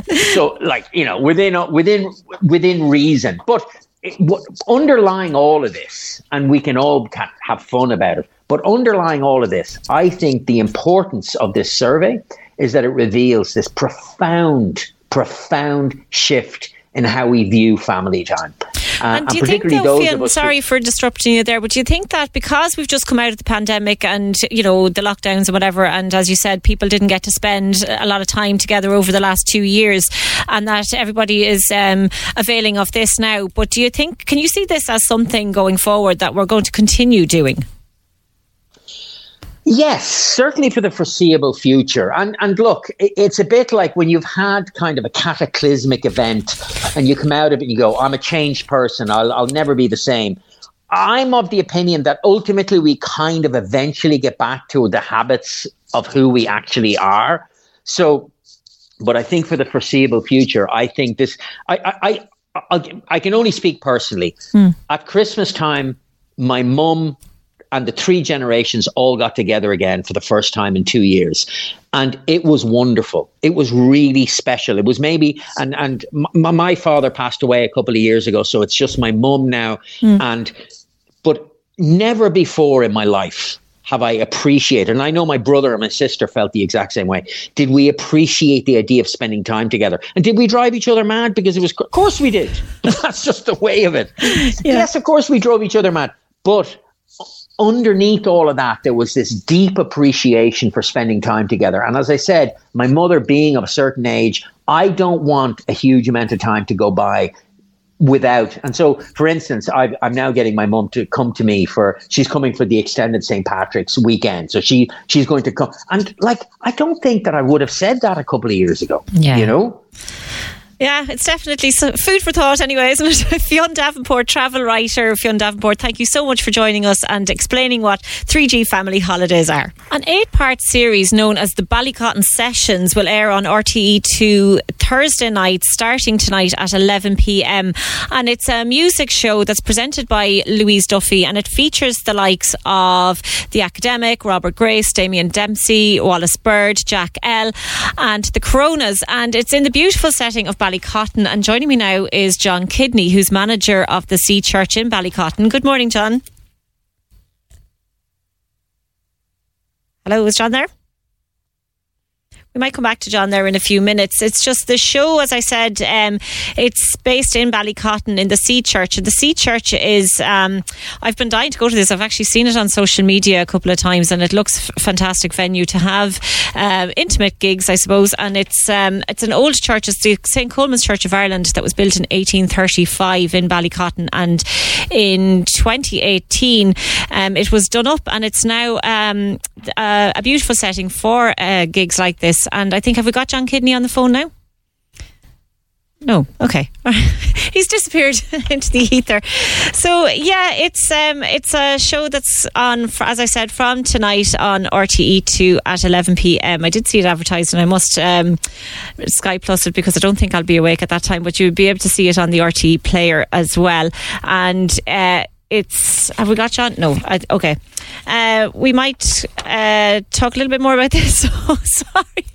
Um, just about the church, St Colman's Church of Ireland in Ballycotton. Um, it, uh, it it suffered over the years due to a dwindling local Church of Ireland population, and it gra- gradually fell into disuse and was finally closed. And then in 2018, Ballycotton porn Piers Flynn set out to realise a dream of his own when he purchased the church from American vendors, and a multi-million euro revamp began to take his uh, diamond in the rough from decline and into restoration. Special care was taken in the renovation of the church, and a huge amount of time, energy, and passion have been dedicated over a two year restoration project. And we now have that lovely Sea Church. And if anybody is down in beautiful Ballycotton, they'll be able to go and have a look at it. Um, and it's great that we actually have a good news story about East Cork because we did have uh, the um, we had Owen on earlier, who's from Ballycotton, and he was talking about the um, the the boil water notice that they have. And I think John is on the line. Are you, John? Good morning. Yeah, hi, how are you? Thanks very much. Typical. The second, the um, second I was about to come on, the, the whole thing dropped off. I think I've just told everybody everything about the, the Oh, Sea brilliant, Church. brilliant. All right, thanks for the chat. Bye bye. the joys of live radio. Huh? see, if PJ was here, he would have handled that an awful lot better. I know. well, I don't know. My heart skipped a beat anyway, so apologies about that, Fiona. not at all, not at all. John, just uh, the show. Um, it must be great for you to to know that Sea Church is featuring in this show. Oh, look, we're absolutely delighted. Um, myself and the boss, Pierce Flynn, we sat down at the very start of last year and just set out a, a plan for the year going forward, and we decided to um, approach a couple of pro- uh, production companies in the city and see what we could do. And we got on to Michael and AV3 out in Ballincollig, and we hit the road, yeah, and we're absolutely delighted with the end product. And this um, series, it's obviously already been recorded, so all of these acts have already played. Was there an audience when they were playing, or were they just playing to an empty church and then doing interviews with Louise Duffy? No, so we were um, we were quite lucky. I think we're around a week of when restrictions had slightly lifted around the start of September. So we had, I think, was it about I think four pods of four for each performance, uh, which was which was nice because look, there were some bands like the Coronas who hadn't played in eighteen months and they had a little audience, and I think there was a lot of. Um, there was a lot of joy and happiness. I think that you know people hadn't played in so long, and lots of people just delighted to be at the show again. You know, so it was, I, and I hope it comes across, and I think it does come across in the show. You know, so Yeah, I'm looking forward to watching it. And just about uh, gigs, um, are you having more gigs then? Are you welcoming back live audiences now? Yeah, well, look, listen, if this red red weather warning stays away tomorrow, we've got Mary Coughlan tomorrow evening, and we've got Donal Lunny and Andy Irvine on Saturday, and then we've got a little anniversary weekend, our second year, and next weekend with the Frank and Walters and Jerry Fish. Yeah. And yeah, we're we're going hard at it. Yeah, we've got we've we've just announced Riptide Movement there now for August, and we've got Aslan coming back for the 40th tour as well, the 40th anniversary tour. So yeah, it's great to be back. And how much of a capacity is it? Like, how many people does it hold? Um, seated is about 125. Standing is about 150. Okay. Yeah, yeah, yeah. So it's a it's a nice small intimate venue, and uh, it's uh, it's very nice. I've been told I've been told by a number of the uh, performers, the acoustics and everything else are very good in there. So yeah, it's a it's a lovely uh, converted uh, uh, church. So it's um, it's beautiful. It's a absolutely lovely place to be involved with. And like, dear, are you finding that a lot of the audiences are local, or is word getting out there now, and you're finding people coming from all across Cork or even all across Ireland? Well, yeah, I suppose that that was the aim of the show as well. You know, a little bit of self promotion, uh, Yeah. not just for us, but for the village of Ballycotton, which is absolutely beautiful. You know, and uh, I think I think West Cork and all its beauty and everything else. Um, sometimes people forget about East Cork, and it is just as beautiful. And it's great to get people down down around the area. You know. That's it. And I mean, you know, we, I know that the tourism sector in particular has been hit quite hard over the last Yeah. two years. So it's great to know that we have something like this in East Cork that's going to attract loads of people. Absolutely, yeah, absolutely. And look, we have um, we've got the Cush, the Cush by the pier as well, uh, our other restaurant, which has just been awarded a Bib Gourmand, which is a massive achievement for Duran, Dan, and James and the team. And we have um, Ballycotton Sea Adventures with our lighthouse tours during the summer as well. So, and then of course you have all the beautiful hotels like the Garryvoe and the Bayview and uh, Castlemartyr and everything else. So it's it's the area itself is ideal for tourism and uh, even if you're you know even if you're a, a city goer and everything else and you're just looking for a nice trip away, forget about everything. It's only thirty minutes down the road, you know. So it's a nice little spot. Absolutely, absolutely. So this program, then the Ballycotton Sessions, it's um, as I said, it's airing tonight at 11 p.m. Will we see you in it? no, thank God, no. I've been put down as a producer, which I'm quite impressed with. So I'll take that. Yeah, You'll see my name at the end of it. I'm delighted with that. But I suppose something like this really gets the name out there, doesn't it? And then like it attracts um, other names then to you know like it'll become a well-known venue then. Well, yeah, that's that's our hope. Look, it's it's been a rocky enough start with COVID and and everything else. Um, we've worked hard trying to get the names and the acts down who we have, and everyone who has come down so far has really enjoyed it. Um, like kind of, I'm from a hospitality background anyway, so we like to look after everyone who comes down, both both acts and guests, and um, yeah, that's our aim, you know. So it's um, it's brilliant, and hopefully we can keep going. And when did you open it as a music venue? So it actually traded for um, ten days before lockdown. And Oh had to God. shut shut shop again, yeah, which was uh, which is a bit difficult for everyone involved. I would think uh, I came on board then in October of was it twenty? Yeah, October twenty twenty. Yeah. And uh, we've kind of opened and closed, opened and closed, kind of kind of swayed with the the sea of COVID since, you know. But uh, Yeah. it's great to be back open now. Yeah, that must have been hard then, like for for yourselves. And if you were only open ten days, Well, yeah, I, I wasn't involved. I wasn't involved at the time, Mm. uh, but uh, for for for the owner and for the previous management company and stuff like that, it must have been very difficult. Yes, absolutely. Yeah, yeah. yeah. so onwards and upwards now. yeah, onwards and upwards now, and it's brilliant. And look, as it, look, it's a great. Uh, I think it's a great show. Uh, it's really well put together. So credit to uh, Michael and AV3 and all his team, and credit to Pascal Cassidy, the director, and of course Louise Duffy, and all my staff in both Sea Church and Cush, who who did an, an excellent job over the the week of the show to put it together. And uh, I really think it comes across in the show. So look, everyone watch it and tune in. It'd be great. Thanks very much. Fantastic! I'm sure they will, and hopefully I'll get down to you at some stage as well. Oh, you're more than welcome. just just drop me just drop me an email. We look after. You. John, lovely talking to you. Thanks for joining us on the opinion line on Cork's 96 FM this morning. Can we just talk? The Opinion Line with PJ Coogan Text or WhatsApp now 083 396 96 96. on Corks 96 And FM. that's it for today. My thanks to Fergal and Wayne, and to you for listening. PJ is back tomorrow. Enjoy the rest of your day. Botox Cosmetic, onabotulinumtoxinA, FDA approved for over 20 years. So, talk to your specialist to see if Botox Cosmetic is right for you. For full prescribing information, including boxed warning, visit BotoxCosmetic.com or call 877-351-0300. Remember to ask for Botox Cosmetic by name. To see for yourself and learn more, visit BotoxCosmetic.com. That's BotoxCosmetic.com. As humans, we're naturally driven by the search for better. But when it comes to hiring, the best way to search for a candidate isn't to search at all. Don't search, match with Indeed. When I was looking to hire someone, it was so slow and overwhelming. I wish I had used Indeed. If you need to hire, you need Indeed. Indeed is your matching and hiring platform with over 350 million global monthly visitors, according to Indeed data, and a matching engine that helps you find quality candidates fast. Ditch the busy work. Use Indeed for scheduling, screening, and messaging so you can connect with candidates faster. And Indeed doesn't just help you hire faster. 93% of employers agree Indeed delivers the highest quality matches compared to other job sites, according to a recent Indeed survey. And listeners of this show will get a $75 sponsored job credit to get your jobs more visibility at Indeed.com slash podcast. That's Indeed.com slash podcast. Terms and conditions apply.